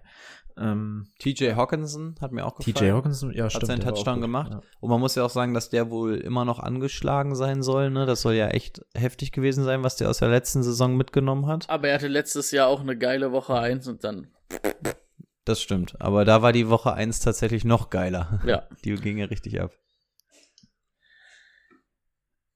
ja. Jo, ähm, eins der Spiele mit den meist erwarteten Punkten. Atlanta gegen Cowboys 50,5. Die sehe ich da auch. Da kannst du auch alles starten, was, was geht, ne? Also es gab keine Überraschung, sage ich mal so, ne? Äh, da kannst du einfach tatsächlich alles starten. Ich glaube sogar, dass äh, CD Lamb, vorhin rausgehört, Rico war nicht so begeistert von ihm. Ähm, ich, wenn ich, ich Blake mag den Jarvin, Hype wenn, um ihn nicht. Ich finde ihn wenn- okay, aber ich finde den Hype ein bisschen zu krass. Ich glaube, durch den Ausfall von Blake Jarvin über die Bitte CD Lamb, also ich glaube, dass um, um wieder in dem Jargon zu bleiben, der Floor ist von Gallup größer als von einem CD Lamb. Puh. Mhm. Der Floor. Also Ceiling, klar, äh, würde ich auch Gallup nehmen auf jeden Fall, aber ich glaube, die Chance, dass Gallup ein Kackspiel hat, insgesamt, also über die Saison gesehen, ist bei CD Lamb geringer. Ja, Gallup, Gallup hat das Spiel verloren gegen die Rams, ne? Auch Von Fantasy mal losgelöst, muss man sagen, Ja. die Offense Pass Interference hat den das war Cowboys aber auch keine. Offense Pass Interference. Oh, da hat, da hat er schön geschauspielert, ne? Da, Da, das ist, das, kann ist typisch. Jalen Ramsey. Also das war halt einfach auch keine Offense Pass Interference. Aber Ja, ich glaube, du hast es ganz gut in dem Spiel gesehen. Erstmal ähm, ist es Elliott, der immer läuft. Der hat wieder seine 22 Attempts bekommen. Und dann ist es Cooper, der die klare Nummer 1 ist. Und ähm, ich glaube, du hast auch ganz guten Einblick gesehen. Gallup Ja. wird der Deep Threat sein und CD Lamb wird so die Slotwaffe sein. Ja. Und dadurch glaube ich, dass in der Saison CD Lamb mehr ähm, die Nummer 2 sein wird als Gallup. Auch wenn Gallup vielleicht dann mal so ein Monsterspiel haben wird. Ich glaube, was CD Lamb gut tun wird, ist die Verletzung von Blake Jarvin, weil Blake Jarvin war insbesondere in der Red Zone eine ziemliche Waffe, wenn er mal gespielt hat. Und ich glaube, dass die Dinger dann eher an den Slot Receiver gehen, was dann halt Lamb ist. Ich glaube, der ist noch der, der am meisten von dieser Verletzung profitiert, weil ich glaube, Gallup und Cooper ist das relativ egal, weil die sowieso tief gehen. Aber ich glaube, CD Lamb profitiert da auf jeden Fall. Ja, denke Ja. ich auch. denke ich. Bei den Falcons, who the fuck ist eigentlich Russell Cage? Ich dachte tatsächlich, dass sich das Thema erledigt hat. Der hat so einen krassen Hit einstecken müssen, war auch direkt im Blue Tent und so. Ich dachte, der, das Thema hätte sich sowieso erledigt, aber er kam danach wieder raus. Ich muss ganz ehrlich sagen, die Secondary der Seahawks, gerade die Cornerbacks hatten aber auch so einen beschissenen Tag, dass du einen Julio Jones und einen Calvin Ridley nicht halten kannst. Das ist so, weil die einfach die Qualität haben. Ähm, Russell Gage, auch ganz ehrlich, ist für mich auch einer, der mich nicht wirklich kitzelt, weil er hat nichts Geiles abgeliefert. Er hat einfach davon profitiert, dass er offen war. Und das war jetzt nicht seine Kunst. Also, hm. Ich fand's schade, dass Hayden Hurst da nichts gerissen hat im Vergleich. Also da hast du die, die Connection hast du nicht großartig gesehen. Der hatte einen richtig geilen Oh ja, Diving-Catch, den aber ansonsten hast du von Hayden Hurst nichts gesehen. Also die, die Targets, die Gage bekommen hat, dürften dann gerne ähm, rüber auf Hayden Hurst. Also vielleicht im nächsten Spiel, wenn du dann nicht einen Bobby Wagner in der Mitte hast, wo der langläuft oder so, ähm, dürften die dann gerne über den Titan gehen. Todd Gurley, Wender Ash fällt aus. Nee, War auch eine Null, war eine Null. ich glaube, das wird echt ein Receiving Game wieder. Okay. Gut. Ähm, ich würde äh, ganz kurz noch was reinwerfen. Ähm, Ja. Apropos Browns Tight Ends. Joko hat jetzt schon wieder verloren, der ist nämlich auf Injured Reserve mit einer Knieverletzung gesetzt worden. Stimmt, ich habe ich doch vorhin schon gelesen, dass er, dass er verletzt ist, ja. Was? Der ist auf IA? Ja, ja, stimmt. Njoku ist schon wieder auf IA? Ja. Oh. Ja. Oh, warte, muss ich mir den aufschreiben für den Game Day Corner. Oh, das kann doch nicht wahr sein, Njoku. Minnesota at Colts. Ähm, Colts Backfield. Können wir kurz über Heinz reden? Ey. Was ist da mit Naheem Heinz los? Was, was fangen wir denn jetzt mit dem an nach der Verletzung von Mac? Ist das jetzt zu viel Hype für die erste Woche? Aber das könnte ja tatsächlich jetzt Also ich eine, Glaube, eine Option sein. dass der- also dass der echt irgendwie, also ich denke, Jonathan Taylor wird die Nummer 1 da sein. denke ich auch. Was mich auch gewundert hat, übrigens sechs Receptions für 67 Yards. Wir haben doch Mhm. noch gesagt, der hat Holzhände. Wie, wo hat er die denn gefangen? Und normalerweise war Heinz doch der, der fängt. Also irgendwie Ja. haben die, die haben sich ein bisschen vertauscht. Ja. Na, die Tatsache, dass Marlon Mack nicht mehr da ist, lässt Heinz tatsächlich überlegen, ob er vielleicht sogar der Top-Waiver-Pick diese Woche ist. ja. Und ich würde sogar hab- verstehen, ich wenn hab- er es ist mit Malcolm Ich Brown. habe es echt überlegt, ja. Ähm, Tja, ja. Ich denke, man muss es machen, ne? Jonathan Taylor, man hat gesehen, auf dem Boden war er erst noch nicht. Wenn du zwei Touchdowns machst und die Goal-Line-Opportunity bekommst, dann musst du auf Naim Heinz einen Waiver-Pick werfen, Ja. ob es dir gefällt oder nicht. Vor allen Dingen, man muss auch schon mal wieder sagen, ähm, Philip Rivers hatte auch mehr die, die Running Backs wieder angeworfen als alles andere, ne? das stimmt. Ja, es ist, es ist der Eckler, ne? Ecke, was, was glaubst du, warum Eckler so gut war? Ja. Ansonsten, bei Vikings habe ich mir zwei Sachen aufgeschrieben. Cook und Zielen. Das habe ich auch gemacht. Das ist das sage dir, Einzige, was es da gibt. Das ist ganz klar das Problem von Minnesota. Das ist so eindimensional, also zweidimensional, aber da, da ist halt nichts. Ja, war bei ihrem Ähm. Gegner doch genauso. Die haben auch nur einen Running Back und einen Wide Receiver und die haben es hinbekommen. Die haben den zwar Ja, aber die haben 43 dahinter zumindest noch so ein bisschen was. Da ist ja gar nichts. Wenn ich BZ Johnson lese, da lache ich mich doch lache ich mir einen Arsch ab. Wenn Thielen ausfällt dieses Jahr, Ja, dann ist es wieder nur Cook wie letztes Jahr. Und tatsächlich dachte, es, dachte ich, dass es so einen kleinen Sleeper in Irv Smith oder Kyle Rudolph geben könnte, dass wenn Stefan Dix jetzt weg ist, dass einer der Titans absteppt. Und gerade ein Irv Smith, dem haben wir damals schon Talent nachgesagt. Kommt nix. Kommt nix. Dann, also sie versuchen es ja nicht mal mit einer zweiten Anspielstation. Nö, also entweder wir geben, auch Justin Jefferson noch enttäuscht. also entweder wir geben den Ball zu Cook oder ich ziehe ihn wieder raus und werfe ihn zu Zielen. wer bin, lass wer mich- bin ich? Lass einen Safety zu. Aber man müsste mal gucken, vielleicht wird Madison tatsächlich relevant, ne? Ja, weil sie oh ihn ja, im Receiving Game ich auch eventuell einsetzen. Also er wird auf dem Boden nicht seine, seine großen Punkte machen, aber eventuell, wenn da tatsächlich nichts kommt, in der Not Mhm. stellen die Vikings Madison auf. Ja. Ja. Hatte, glaube ich, Also auch vier Receptions, das ne? Das war Ja. ganz gut. Und wenn du einen sollte- Madison hast, Delvin Cook ist sowieso anfällig für Verletzungen. Also du, also das ist der einzige Grund, warum du Madison im Kader hast. Und wenn der dann nebenbei sogar noch eine Daseinsberechtigung hat, warum nicht? Dann kann man da ruhig mal einen Bankplatz für draufgehen lassen und den ganz zur Not mal spielen lassen. Ja, das sehe ich auch so. Washington at Cardinals, 45,5 Punkte. Ja, davon wird aber wahrscheinlich auch viel von den Cardinals kommen. Da wird bestimmt viel von den Cardinals zu kommen. Barber, der Goal-Line-Back. Ach du Scheiße, wie kann der denn schon wieder, wie kann der denn schon wieder ein Team, naja, egal. Wie kann der 1,7 Yards wie, im Schnitt oder sowas. Äh, ist so, wie kann man 17 Attempts haben und 29 Yards laufen? Und dann macht er auch noch zwei Touchdowns. Und Gibson, und Gibson sieht ru- rundum viel besser aus. Also komplett alles. Alles sieht besser aus. Und trotzdem kriegt Barber die an der Goal-Line. JD McKissick, den sie im Trainingscamp über einen Klee gelobt haben, der im Depth-Chart auf der 1 steht, hat einen Schnitt von 0,7 pro Carry. Minus 0,7. Äh, da weiß heute, bis heute weiß da auch noch keiner, wie die gestern 27 Punkte aufgelegt haben. Ja, aber Drain Peyton Barber hat Haskins das Ding äh, unter, zumindest unter über die Goal-Line 200 gedrückt. Yards, ne? Ey, Drain Haskins, ich find's eine Frechheit, dass der in der NFL ein Quarterback ist. Der, der, ich fand ihn gestern wieder so scheiße. Wirklich, Dwayne Haskins ist für mich kein NFL-Quarterback. Ja. Okay. Receiving-mäßig kannst du außer McLaurin da auch nichts machen. Nee. Zumindest Logan Thomas mal acht Targets gesehen und einen Touchdown. Aber ich glaube auch nicht, dass das anhält. Es wird Ähm. halt Terry McLaurin sein. Denke ich auch. Äh, aber ich sehe die Cardinals definitiv besser, aber die haben auch nicht viel mehr Leute. Die haben Drake und die haben einen überragenden Hopkins und danach Ich wollte gerade mal sagen. lässt du da irgendwen spielen? Also Murray, Mur- ja, Kyler, Können wir ganz kurz über die Rushing Attempts von Kyler Murray reden? Die finde ich nämlich sowas von krass bemerkenswert. Ja, okay, ich habe die Stats nicht da, aber ja. Kyler Murray ist, hatte 13 Rushing Attempts. 13 als Quarterback. Das ist mehr als Josh Allen und den ganzen Kram. Und wenn Kyler einmal läuft, der, ja.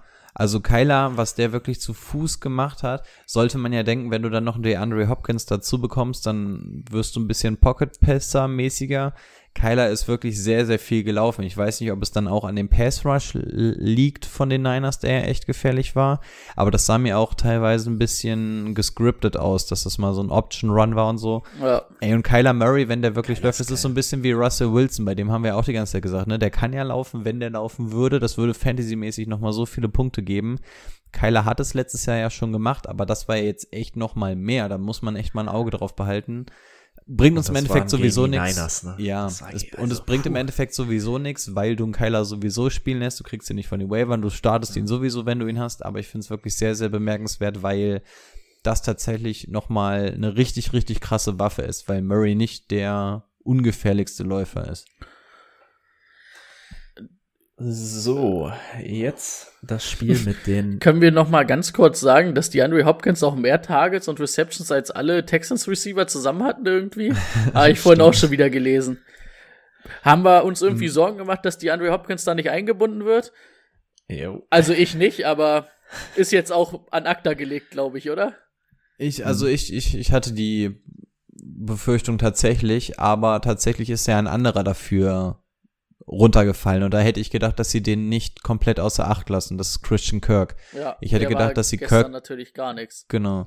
Und ich hätte gedacht, dass sie Kirk nicht so viele Targets wegnehmen und dementsprechend die Hop nicht so viele sehen wird. Aber dafür haben sie ja Christian Kirk quasi komplett weggelassen und dafür alles die Hop gegeben. Ja.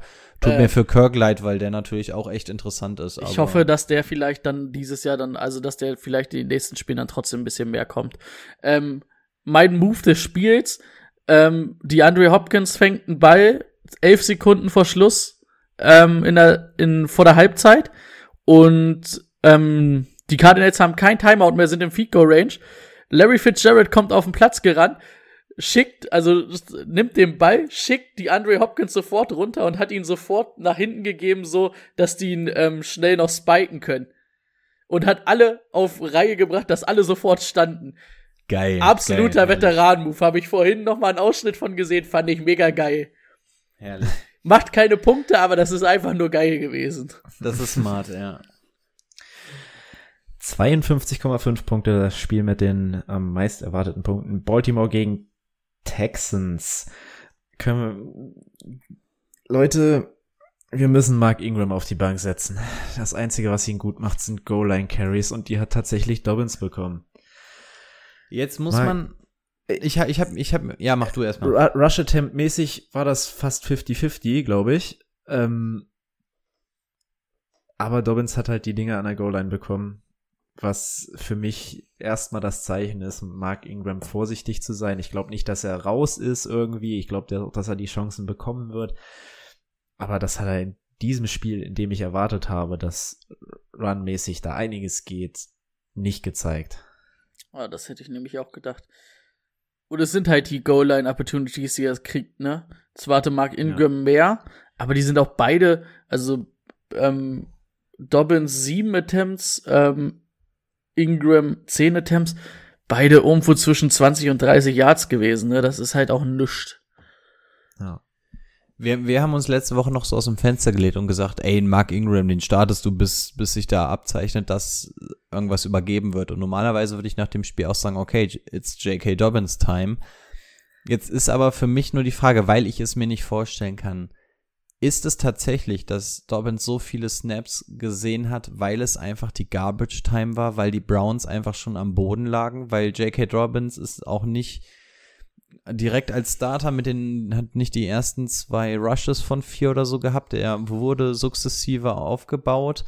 kann es einfach sein, dass man auch irgendwann gesagt hat, ey, okay, die Browns sind am Boden, lass unseren Rookie heute einfach schon mal ein bisschen mehr geben und im nächsten Spiel startest du erstmal wieder ganz normal mit Mark Ingram und guckst, ob du dahinter J.K. Dobbins einbaust und vielleicht erstmal nur für die Goal-Line, vielleicht danach ein bisschen Guter mehr. Gedanke, ja.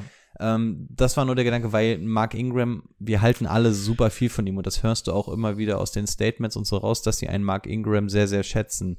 Und deswegen bin ich einfach mal gespannt, weil ich mir tatsächlich vorstellen könnte, wenn du so einen Gegner hast, der so schnell so tot ist und du sowieso die Uhr laufen lassen willst, es wäre die perfekte Zeitpunkt für J.K. Dobbins, dass er die Zahlen gemacht hat, alles cool, aber wäre so ein Gedanke von mir, vielleicht mal gucken und nicht erwarten, dass J.K. Dobbins vielleicht jetzt immer Ja.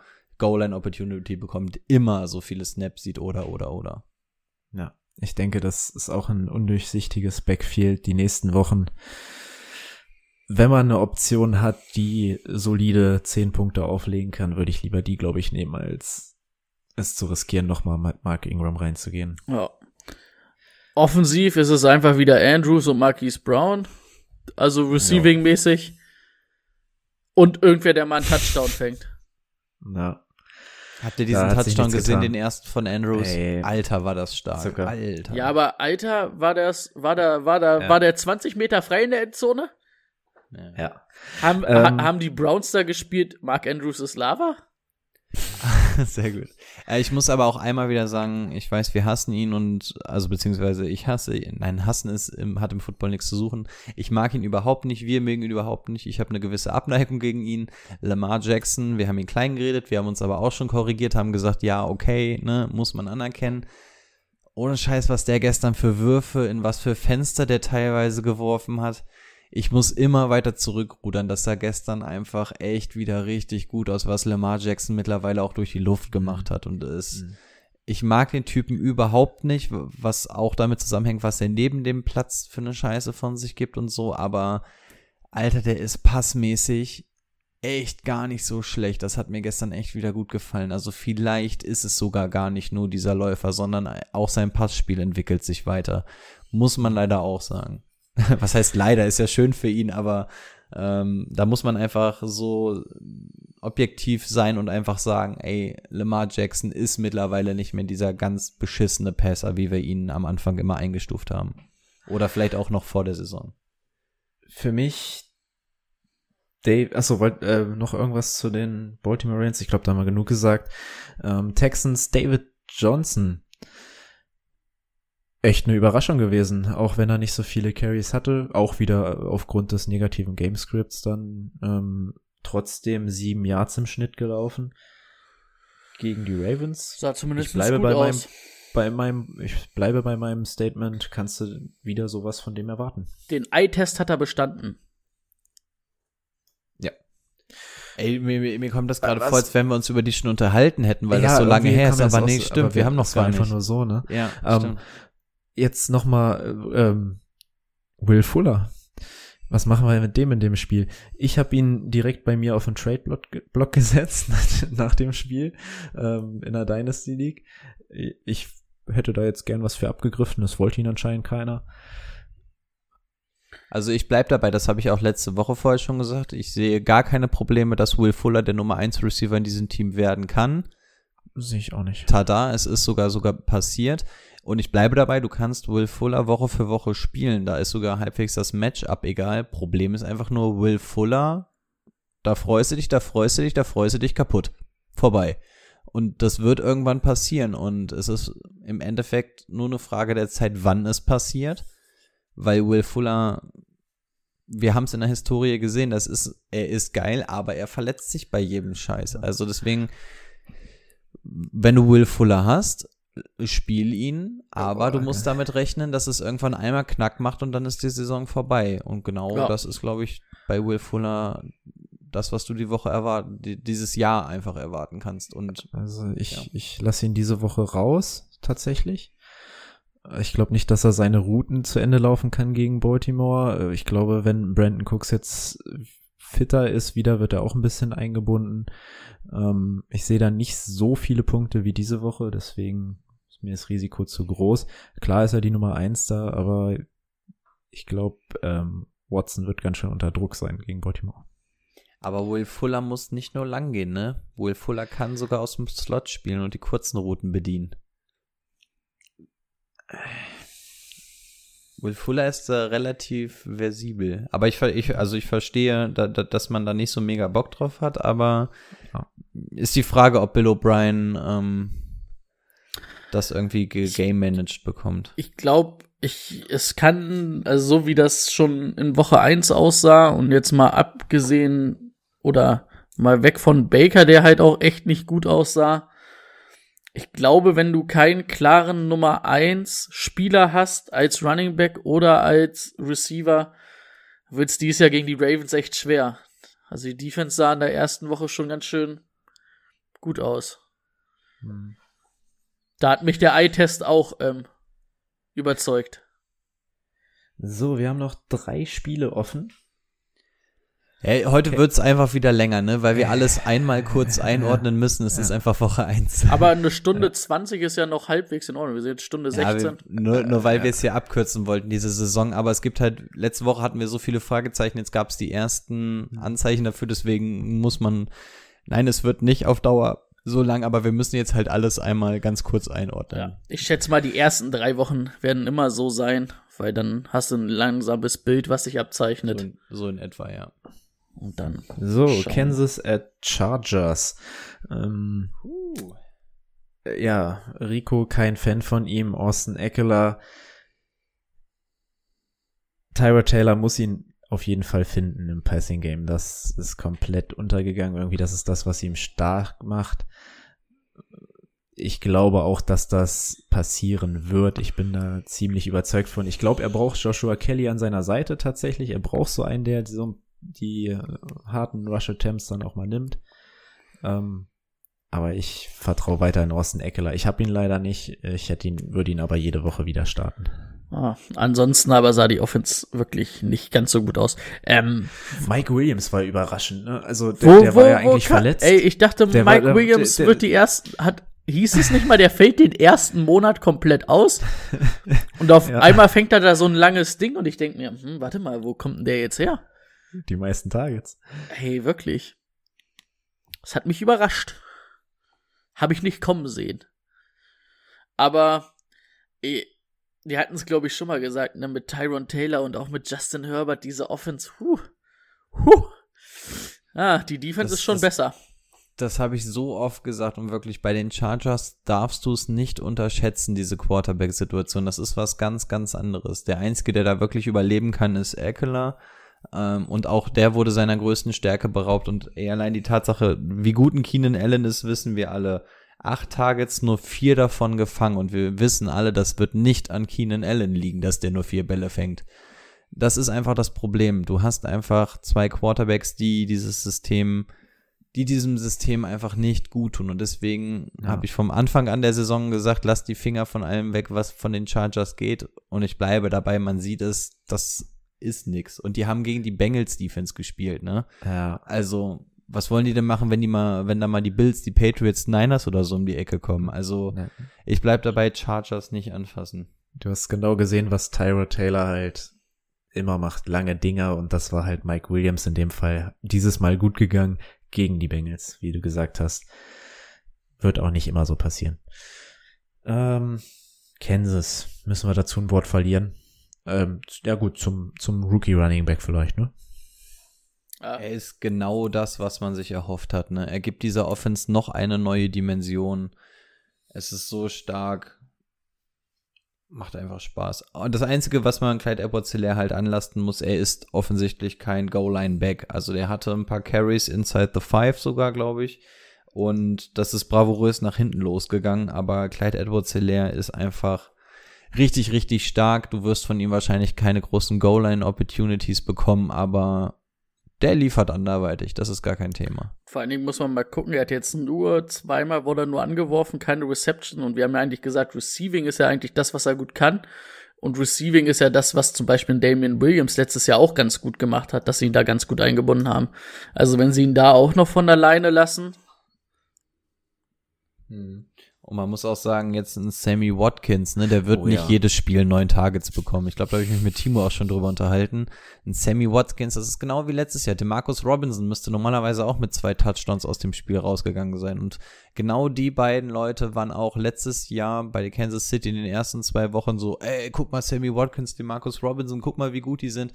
Die tauchen danach wieder ab. Das kann, können sich die Chiefs einfach erlauben, weil es so viele Anspielstationen gibt. Und das, was letztendlich nachhaltig da überlebt, sind Kelsey Hill und Clyde Edwards Hilaire. Und deswegen würde ich auch bei Watkins oder so oder DeMarcus Robinson nicht, nichts großartig draufwerfen. Das ist nichts Dauerhaftes. Ja.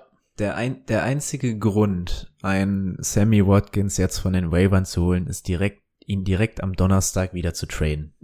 Für irgendwas Geiles. Ja, aber kriegst, wenn du dir jetzt jemand von den Waiver holst, dann muss jemand schon echt verzweifelt sein, als dass er ihn, dir dann wegtradet, ne? Also Ja, so beziehungsweise, ein- dass er dann für ihn Ja, dann tradet. für irgendwie so ein, so ein, ja, weiß ich nicht, irgend so ein, So ein Timo, der jetzt dann 1, äh, 0 zu 1 steht, da ist da Panik schon vorprogrammiert. Panic Mode. direkt direkt wieder tilt. Rebuild, Rebuild. das ist eine Redraft. Man muss nach Woche 1 auch einfach mal alles auf den Prüfstand stellen. nee, ich bin tatsächlich, ich muss sagen, ich bin zufrieden mit meinem Team. Ähm, ich glaube auch, ich gewinne das Ding noch. Ich bin immer noch der Meinung. Playoff Ja, bei mir Tannehill. Bei mir fing es so gut an, ne? Ich habe vor der Saison, je näher die Saison rückte, da habe ich mir mein Team angeguckt und habe gesagt, das ist alles geil. Du guckst dir die Bank an, das ist alles geil. Und dann wirklich Game Week, Kenny Golladay raus, Debo Samuel auf IA. Es ist, ich habe einfach einen Fantasy-Fluch. Bei mir, fall, äh, mein Kader, es ist einfach, soll nicht sein. Ja, gut, wir müssen jetzt noch mal schnell zwei Spiele durchhauen. Durchhauen, was ist denn das? Du- Durchhauen. durch, durchprügeln und zu einem habe ich mir extra nichts aufgeschrieben, weil ich dachte, da habt ihr bestimmt genug zu, zu sagen. Die Patriots sind zu Gast bei den Seahawks. Cam Newton hatte Bock, oder? Der hatte Bock. Der hatte Bock. Das sah schon ganz schön nach alten Cam Newton aus. Das war genau das, was ich, was ich mir als Start der Woche erhofft hatte. Also mir hat es einfach Spaß gemacht. Ich habe ja wirklich. Es gibt zwei Teams, die ich wirklich in der NFL nicht mag und eins davon sind die Patriots, aber ich habe mich wirklich so gefreut für Cam und ich hatte mich wirklich gefreut, als ich gesehen habe, dass der immer weitergelaufen ist und dann auch in die Endzone und so. Ähm, fand ich wirklich schön. Und was, was eingetreten ist, auch da gab es zwei große Fragezeichen. Muss Cam Newton in das System von Belichick passen oder muss Bill Belichick sich auch auf Cam Newton einstellen? Und da hat man einfach gesehen, dass Bill Belichick da einfach nicht eingeklemmt ist oder eingeschränkt hier mit Scheuklappen, sondern die haben wirklich das Playbook auch für Cam Newton geöffnet. Man hat da Option Runs gesehen und man hat einfach Cam Newton nicht seiner großen Stärke beraubt und gesagt, du passt jetzt in unser System, sondern man hat Cam Newton auch einfach Cam Newton sein lassen und dementsprechend konnte er aufblühen. Man hat einfach gesehen, mit wie viel Spielfreude Cam Newton da durch, durch dieses Spiel gegangen ist. Fand ich einfach schön zu sehen und von daher Cam Newton, jetzt wo wir gesehen haben, was er kann, ähm, kann man von mir aus auch wieder über Top, äh, Top 15 Cam Newton reden. Wenn Cam Newton so fit bleibt und so weiter rusht, auf jeden Fall. Ähm, irgendwas wollte ich gerade noch sagen. Ich habe mir auf jeden Fall aufgeschrieben, Cam macht Cam-Sachen. Also, ach ja, ähm, das sah schon verdammt nach dem alten Cam aus, ne? Also das nur noch mal so. Ähm, ansonsten, es wird halt schwer. So, Sony Michel ist dann vielleicht der Runner Nummer eins, hat auch die meisten Attempts gekriegt, hat auch einen Touchdown gemacht. Aber das hat mich jetzt schon als Owner aufgeregt, oder was heißt aufgeregt? Aber wenn du Cam Newton an der Goal-Line hast, der laufen kann, ist halt Cam Newton an der Goal-Line auch immer einer, der laufen kann. Ja. Und halt das Passing-Game, das bleibt halt das große Fragezeichen. Also ich finde, sie haben es gegen die Dolphins nicht schlecht gemacht. Byron Jones und äh, Xavier Howard sind ja nicht die schlechtesten. Aber da muss natürlich noch ein bisschen was kommen. Aber an sich, offensiv hat mir das schon mal ganz gut gefallen und defensiv auch. Ich glaube, eine Keel Harry könnte tatsächlich dieses Jahr der Faktor werden, den man, also nicht der große First-Round-Pick-Faktor, aber ich finde, neben Edelman hat man jetzt zumindest gesehen, dass Nikhil Harry, Nikhil Harry und Edelman, ich glaube, ja, Nikhil ich glaube, das Harry, werden einfach die ich beiden. Fumble durch die Endzone, Harry? Ja, Ja, gut, das ist ein bisschen bitter. wenn, wenn du vor der Endzone natürlich das Ding rausgeschlagen bekommst und der Ball durch die Endzone nach außen kullert, ist bitter klar. Aber ich finde Nikhil Harry jetzt auch, wo Sanu weg ist, ich glaube, es werden nur Edelman und ähm, Nikhil Harry sein. Ja. Und Seahawks. Ich habe mir auf, Russell darf kochen. ich wollte gerade schreiben, ich habe mir so aufgeschrieben, Run Game der Seahawks Fragezeichen und dann, ja gut, aber Russell darf halt kochen. Ey, ihr wisst, ihr wisst gar nicht, was hier gestern bei mir los war. Schon wieder eigentlich, eigentlich keinen Bock gehabt, schon wieder gewusst, okay, unser Drive beginnt, wir werden jetzt dreimal laufen, werden runtergehen, es wird gepantet. So, und auf einmal so, erste Ballpass, zweite Ballpass, dritte Ballpass, so, und irgendwann wurde sogar der vierte ausgespielt zum Touchdown und Was war denn da los? Bryce ich nicht, Schottenheimer was- und die äh, und und und äh, Pete Carroll spielen den vierten und fünf aus und machen da noch einen Verrückt. Touchdown draus. verrückt. Also man hat auf einmal gesehen, dass Brian Schottenheimer und Russell Wilson das Spiel übernommen haben und auf einmal war von Carroll nichts mehr zu sehen und da waren so viele Play-Action-Sachen dabei, da waren so viele Screen-Sachen. Für mich hat sich eine Und ganz Russell neue Welt ja eröffnet. sogar, der ist ja sogar relativ viel gelaufen, ne? Ja, deswegen, also du hast Russell einfach wirklich von alleine gelassen. Ich wusste wirklich nicht, was los ist. Du hast in der Defense, du hast keine Base-Defense mehr gespielt, du hast mit Nickel gespielt, du hast Jamal Adam blitzen lassen. Also, ich weiß nicht, was da los ist, aber Pete Carroll hat nochmal richtig Bock, was Neues zu probieren und auf einmal lässt du Russell auf einmal machen. Das große Problem ist immer noch die O-Line. Russell ist ein bisschen beschränkt durch diese O-Line.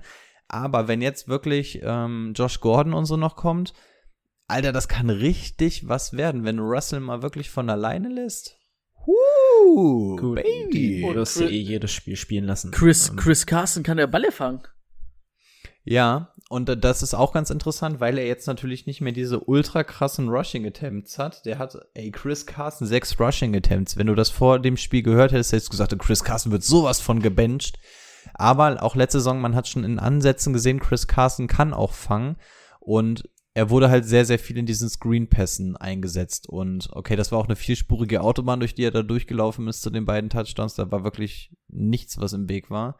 Aber ja, das hat auf jeden Fall Spaß gemacht. Und Chris Carson kann auch überleben in diesem System, wenn es nicht run-heavy ist. Ich will da noch nichts in Stein meißeln, dass Russell Wilson nicht jedes Spiel von alleine gelassen wird. Und auch gegen die Patriots, das ist natürlich nochmal eine ganz andere Hausnummer als die Falcons Defense. Aber Chris Carson kann auch ohne Run-Heavy Offense in diesem System bestehen. Wenngleich es für ihn aber, glaube ich, immer noch ein Downgrade ist, weil ein Chris Carson lebt natürlich davon, Ja. dass er 20, 25 Attempts kriegt. Die kriegt er jetzt nicht mehr. Er hat natürlich einen klaren Vorteil jetzt vor Carlos Hyde, bei dem man ja auch ein bisschen gesagt hat, na, wenn Carlos Hyde da ist, nicht, dass das zulasten von Chris Carson geht. Aber da sieht man halt, ähm, das kann Chris Carson und das kann ein Carlos Hyde nicht. Ja. Ähm, Will Disley, wie fit ist denn der? Ist der hundertprozentig fit? 100 Prozent. Ja, also da- das, also er war ziemlich viele Snaps drauf, hat aber mehr im Blocking gemacht als im Receiving. Und, Weil es waren ja irgendwie nur zwei Targets und Greg Olson hat Ja, jetzt ja. zwar auch nur vier gesehen, aber zumindest ein Touchdown. Und ich glaube auch, wenn Josh Gordon dann noch dazu kommt, dann wird es, glaube ich, auch schwer für beide Tight Ends, ne? Ich, ich, ich glaube, dass Disley das schon machen kann, aber Disley ist einfach nicht das, was Fantasy-Owner sehen. Die sehen diese zwei Aufblitzjahre von Disley und wollen jetzt alle, dass Disley explodiert. Das wird dieses Jahr nicht passieren. Der wird auf einen Snap-Count spielen, beziehungsweise der wird langsam rangeführt. Will Disley, musst du einfach sagen, wenn er sich dieses Jahr wieder verletzt, ist die Karriere vorbei. Und das wissen auch die Seahawks. Sie werden ihn ganz langsam versuchen hochzufahren. Und das wird aus Fantasy-Sicht nicht reichen. Dafür zahlst du Greg Olson Nummer 7 Millionen im Jahr, als dass du ihn dafür benutzt. Und das werden sie machen. Und solange Greg Olson da ist, hört mir auf mit Disley und so einem Scheiß. Da, ihr braucht Disley in der Redraft-Liga nicht, bis der nicht komplett übernommen hat. Und auch ein Greg Olson haben wir gesehen, hat sich schwer getan. Auch wenn er den Touchdown hat. Aber wenn dann wirklich noch ein Josh Gordon dazukommt, der Tight End bei den Seahawks ist zumindest aus Touchdown-Sicht immer relevant, aber es wird nicht Will Disley. So, das letzte Spiel, Saints gegen Raiders. Bei Michael Thomas haben wir schon gesagt, müssen wir mal schauen. Ähm, gibt es sonst irgendwelche Auffälligkeiten, irgendwas bei den Raiders, ähm, zum Beispiel irgendwas, was ihr euch jetzt, äh, was nicht so zu erwarten war? Also, dass sie Josh Jacobs auch wirklich anwerfen, das hat mir gefallen. Also einmal als Josh Jacobs Owner, aber auch einfach, weil's, weil er es kann. Das hat man gesehen. Mhm. Und ähm, bis Henry Rux rausgegangen ist, fand ich schon, dass du gesehen hast, warum sie ihn in der ersten Runde gezogen haben, was sie mit ihm vorhaben und wie sie, also ihn, sie setzen ihn ja wirklich, sie haben ihn im Run eingesetzt und ähm, glaube auch bei einem tiefen Target, aber auch nur übers Feld laufen lassen. Also ich glaube, Henry Rux wird da echt der Fixpunkt. Also Henry Rux und Josh Jacobs werden die Fixpunkte dieser Offense sein. Denke ich auch. Du hast gesehen, Brian Edwards war es jetzt doch noch nicht, nur ein Target, glaube ich, und ein Ball gefangen. Ähm, Darren Waller ein bisschen wenig, denke ich, gegen, gerade gegen die Saints könnte das auch wieder mehr werden. Ansonsten bei den Saints. Hunter Renfro ist in dem Falle der ganz große Verlierer bei den Raiders, glaube Ja, ich. das- Ja. Wir haben es nach dem Draft schon gesagt. Wahrscheinlich ja. wird es dann irgendwo runtergehen und Hunter Renfro, es ist einfach, die Targets müssen irgendwo weggehen. Wenn du sie Jacobs und zwei Neuen gibst, irgendwo müssen sie runter und es wird Hunter Renfro sein. Ja. Saints irgendwelche Auffälligkeiten gut, wenn Michael Thomas ausfällt, dann kannst du schon mal überlegen, Sanders zu starten. Ne? Um, es war, es war natürlich offensiv, Passing Offense war natürlich schwach, auch wenn es 31 Punkte waren am Ende. Und was, Ja. was ich, was ich, was ich auch bemerkenswert fand, dass ähm, Latavius Murray wirklich so viel eingesetzt wurde, hatte ja Mhm. mehr Rushing Attempts als Camara. Gut, Camara hat natürlich mit seinen zwei Touchdowns dann einfach auch alles geregelt, ne? Aber interessant, dass er so viel gerusht ist, fand ich. Hätte ich jetzt im ersten Spiel nicht, nicht gedacht. Ähm, Alvin Kamara, fand ich, hat man das erste Mal wieder gesehen, dass er diesen, diesen Burst hat. Wie, wie, wie übersetzt man Burst am besten? An, Antritt, Antrittsgeschwindigkeit, so dieses, au- auch bei diesem Touchdown, da ist er ja eine mega Kurve gelaufen, aber hatte so ein Speed irgendwie dahinter. Also die Beine haben sich so schnell bewegt, als dass er wirklich diesen längeren Weg trotzdem noch gemacht hat. Das hat mir letztes Jahr total bei ihm gefehlt, Ja. weil Kamara ist nun mal so dieser Outside-Runner. Und letztes Jahr hat, hat mir genau diese Agilität, diese Schnelligkeit im Antritt gefehlt. Die hat man, finde ich, jetzt gegen Tampa Bay wieder gesehen. Dass er trotzdem Average von 1,7 Yards nur hat, ist nicht schön, aber Ah, Die gut, Tampa, ja, die ich wollte Bucks sagen, Front halt war Tampa, letztes ne? Jahr halt auch schon richtig gut gegen den Run. Und White und Levante David und auch Shaquille Barrett, das ist, Ja. das ist schon ganz gut, was sie da haben. Genau. Und ich habe ja viel auf äh, Camara rumgehackt, aber dadurch, dass ich diesen Burst jetzt wieder gesehen habe, er hat seinen Payday gehabt. Ich glaube, das könnte doch tatsächlich noch was werden. Ja. Damit sind wir durch. Wir haben nämlich nur noch ein Thema jetzt offen. Und das ist Start, Sit, Sleep. Start, Sit und Sleeper. Rico schreibt noch, dann fang noch du mal an, Björn. Boah, ich, ich muss sagen, ich habe mich diese Woche echt richtig schwer getan. Und sage beim Start der Woche Marquise Brown gegen die Texans. Oh. Marquise okay. Brown mir in der ersten Woche ganz gut gefallen. Die Texans finde ich hinten anfällig, waren jetzt gegen, also waren gegen die Chiefs nicht, nicht sattelfest. Und ich glaube, dass sie, dass, ähm, dass die Ravens Marquise Brown da sehr gut einsetzen werden. Deswegen für mich Marquise Brown, aber ich habe auch sonst nicht so einen richtig geilen Start der Woche gehabt, wenn ich ehrlich bin. Sonst wäre mir alles zu einfach gewesen. Für mich, für mich ist es, habe ich vorhin schon gesagt, Ronald Jones, der den Platz bekommen wird durch ähm, die Bucks Offense gegen Carolina. Da wird auch das Laufspiel funktionieren. Ronald Jones, Start der Woche. Also bei Start der Woche müssen wir vielleicht noch mal dazu sagen, sind immer so Spieler, die nicht unbedingt gestartet werden müssen Woche für Woche. Ne, wir wollen jetzt natürlich nicht sagen, hier in Devonta Adams ist unser Start der Woche, weil das ist jede Woche ein Start oder ein Josh Jacobs oder sonst was. Das noch mal dazu für die Leute, die das noch nicht kennen. Äh, Gut, dass du es gerade nochmal erwähnst, denn mein Start könnte dann ein bisschen kontrovers werden. Oh, okay. Ähm, ist jetzt ein bisschen schwer, weil's, ähm, weil wir jetzt noch kein, kein Update zu ihm haben. Aber bei mir ist es George Kittle. Und zwar vor dem Hintergrund, natürlich lässt du einen George Kittle spielen, wenn du ihn hast. Aber es ist jetzt Stand Montagabend. Wir hoffen jetzt mal, dass er spielen kann gegen die Jets. Aber wenn er dann angeschlagen in die Partie geht oder es ist so eine Game-Time-Decision oder so und dann heißt es kurzfristig, ja, okay, er spielt, dann hast du natürlich Bauchschmerzen. Lass ich den spielen oder nehme ich vielleicht, ah, ich habe OJ Howard noch auf der Bank, vielleicht nehme ich auch OJ Howard. Deswegen ist es für mich Start der Woche, weil die Jets einfach so ein geiles Matchup für George Kittle sind. Insbesondere auch, wenn wir uns die Wide Receiver Situation angucken. Deswegen würde ich George Kittle diese Woche auch aufstellen. So, also sofern es heißt, er spielt, würde ich George Kittle auch spielen lassen. Und normalerweise hätte ich immer Bauchschmerzen damit, wenn das erst kurz vor Spielbeginn ist. Aber deswegen ist es bei mir ähm, Start der Woche. Und ich glaube, man kann es zumindest so verkaufen. so kann man zumindest den Namen Kittle als Start der Woche verkaufen. Das stimmt. Und gegen die Jets kannst du, glaube ich, die ganze, das ganze Jahr Start der Woche machen. Gefühlt. Ist so ein bisschen wie die Dolphins Defense letztes Jahr, ne? Wobei da hat sich, ja gut, ja doch. Ungelogen, ich habe auch gestern gesagt, ich sehe bei den Jets momentan nicht einen Sieg dieses Jahr. Oh, ja, am Ende wird es doch wieder ein, zwei geben. Äh, die müssen auch immer noch zweimal gegen die Giants spielen, ja. Ah, klasse. Ähm, Sid. Björn. Carsten Wentz gegen die Rams und ich Oh ja. und ich oh, und ich hoffe, dass sie ihn wirklich zu Hause lassen für ihn. ja. Ich würde mich Oh, auch so an, gut. an seiner Stelle irgendwo verstecken Ja, und stimmt. sagen so, nee, ich habe Nochmal krank ich habe. Bauchschmerzen, Nochmal einen gelben ich einreichen. kann heute nicht. Rico? Äh, mein Sit der Woche ist Devonte Parker. Ich habe es vorhin schon mal ganz kurz angeteasert. Devonte Parker ist quasi im Receiving Game der Go-To-Guy, wenn du gegen Tredavious White spielst und generell die Bills Defense, das ist nicht geil. Und ich glaube, dass Tredavious White auf ihn abgestellt ist und ich glaube, dass Parker da, um ihn da anzuspielen, musst du ihn wirklich in ein sehr enges Fenster anspielen und da Fitzpatrick noch spielt ähm, und der eher durch seine Verrücktheit kommt und nicht dadurch, dass er genau in dieses Fenster reinpasst, glaube ich, dass Devonta Parker nicht allzu viel sehen wird diese Woche.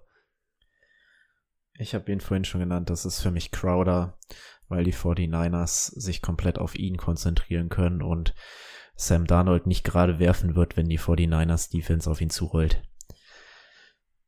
Nicht, dass der wieder Geister sieht.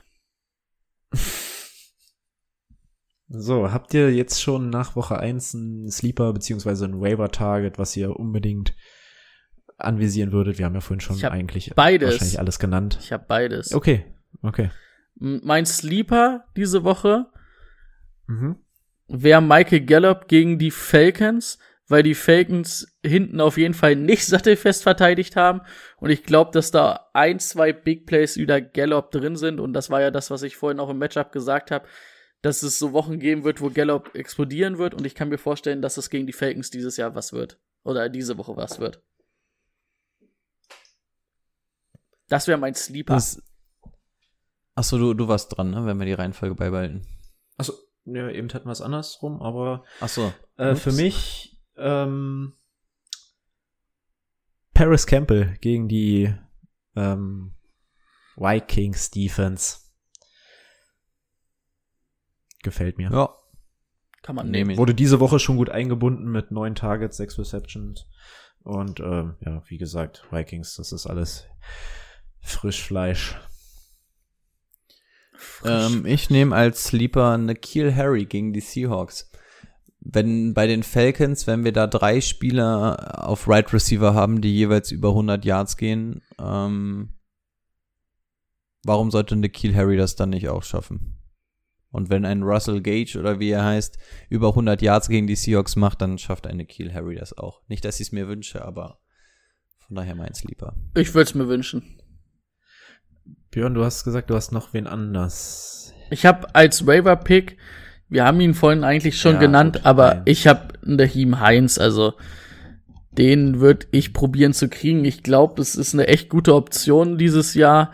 Vor allen Dingen, weil Jonathan Taylor vielleicht auch in den, wer weiß, bis Woche 5, 6, 7 nicht der alleinige Back in diesem, ähm, also in diesem ähm, Backfield sein wird. Marlon Mack ist jetzt weg und vor allen Dingen auch danach. Nakeem Heinz gibt dir immer noch was im Receiving Game und das, ähm, man hatte immer schon so gesagt, Nakeem Hein- Heinz hat dann trotzdem irgendwie eine Daseinsberechtigung, wenn beide da sind. Und jetzt ist Marlon Mack auch noch weggebrochen, finde ich, kann man machen und der wird halt in vielen Ligen noch nicht ähm, weg sein. Stimmt. Deswegen für mich da der Waiver-Pick der Woche für mich. Hast du sonst noch jemanden? Ich habe fünf Top-Waiver-Picks für diese Woche, weil ich glaube, dass Woche 1 einfach extrem wichtig ist, weil ähm, wenn es wichtige Waiver-Picks sind, dann sind das meiner Meinung nach in Woche 1 oder 2. In Woche 7, wenn da keine große Verletzung ist, bringt dir der Waiver-Pick einen Scheiß. Ähm, deswegen habe ich fünf Stück. Wer in der Folge ein bisschen aufgepasst hat, wird sie wahrscheinlich zumindest Darf so ich- drei, vier schon haben. Ich Ja, werde nämlich auch Madison? keinen nennen. Ich werde, ich werde keinen nennen. Oh, Ich habe die achso. nämlich alle in meinem Game Day Corner. Ich schreibe zu jedem auch noch einen kleinen Text. Wer in der Folge aufgepasst hat, ähm, kann mindestens drei der fünf schon erkannt haben, aber ähm, um, damit die Leute in den Game Day Corner schauen, ähm, werde ich sie jetzt nicht verraten. Sehr gut. Gute Idee. Man könnte Wir- behaupten, er hat Marketing studiert. Ich hatte, ich hatte eine Prüfung da drin, aber studiert habe ich es nicht. Nee. Äh, Wir haben es 21.13 Uhr und damit beende ich diese Folge für heute, würde ich mal behaupten, oder? Viel Jawohl. Glück in Woche 2. Dir auch, Björn, damit du 1-1 gehst dann. Nee, ich werde Woche 2 nicht verlieren, also da werde ich Ich 2-0 wusste, gehen. dass das jetzt kommt. Kenas, das geht die ganze Zeit so. Ich stehe daneben, das ist so, als, ich bin so das Scheidungskind. Die beiden Eltern streiten sind und ich und ich stehe so daneben und hoffe, dass sie sich einfach vertragen. Das, Versuch's nächste Woche nochmal. das kommt auf Tannehill an heute. Oh, wenn- Brady wenn ist nachtragend, dann nehmen wenn- wir nächste Woche nicht Wenn auf. Tannehill übrigens 50 Punkte heute macht, kann ich in der Dynasty tr trotz Rebuild mit 1-0 starten. Und- Stimmt, du, ich, du hast noch, ja, Tannehill gegen mich. Ja. Also, ich glaube, ein, an eins glaube ich nicht, dass Tannehill 50 Punkte macht. Da lehne ich mich aus dem Fenster. Das haben wir bei Okay. Derrick Henry auch vor zwei Jahren gesagt und dann ging er mit so einem 40, 50 Punkte Spiel raus. Ja. Das, das traue ich ihm eher zu als äh, Ryan Tannehill. Also, wir hören uns nächste. Woche.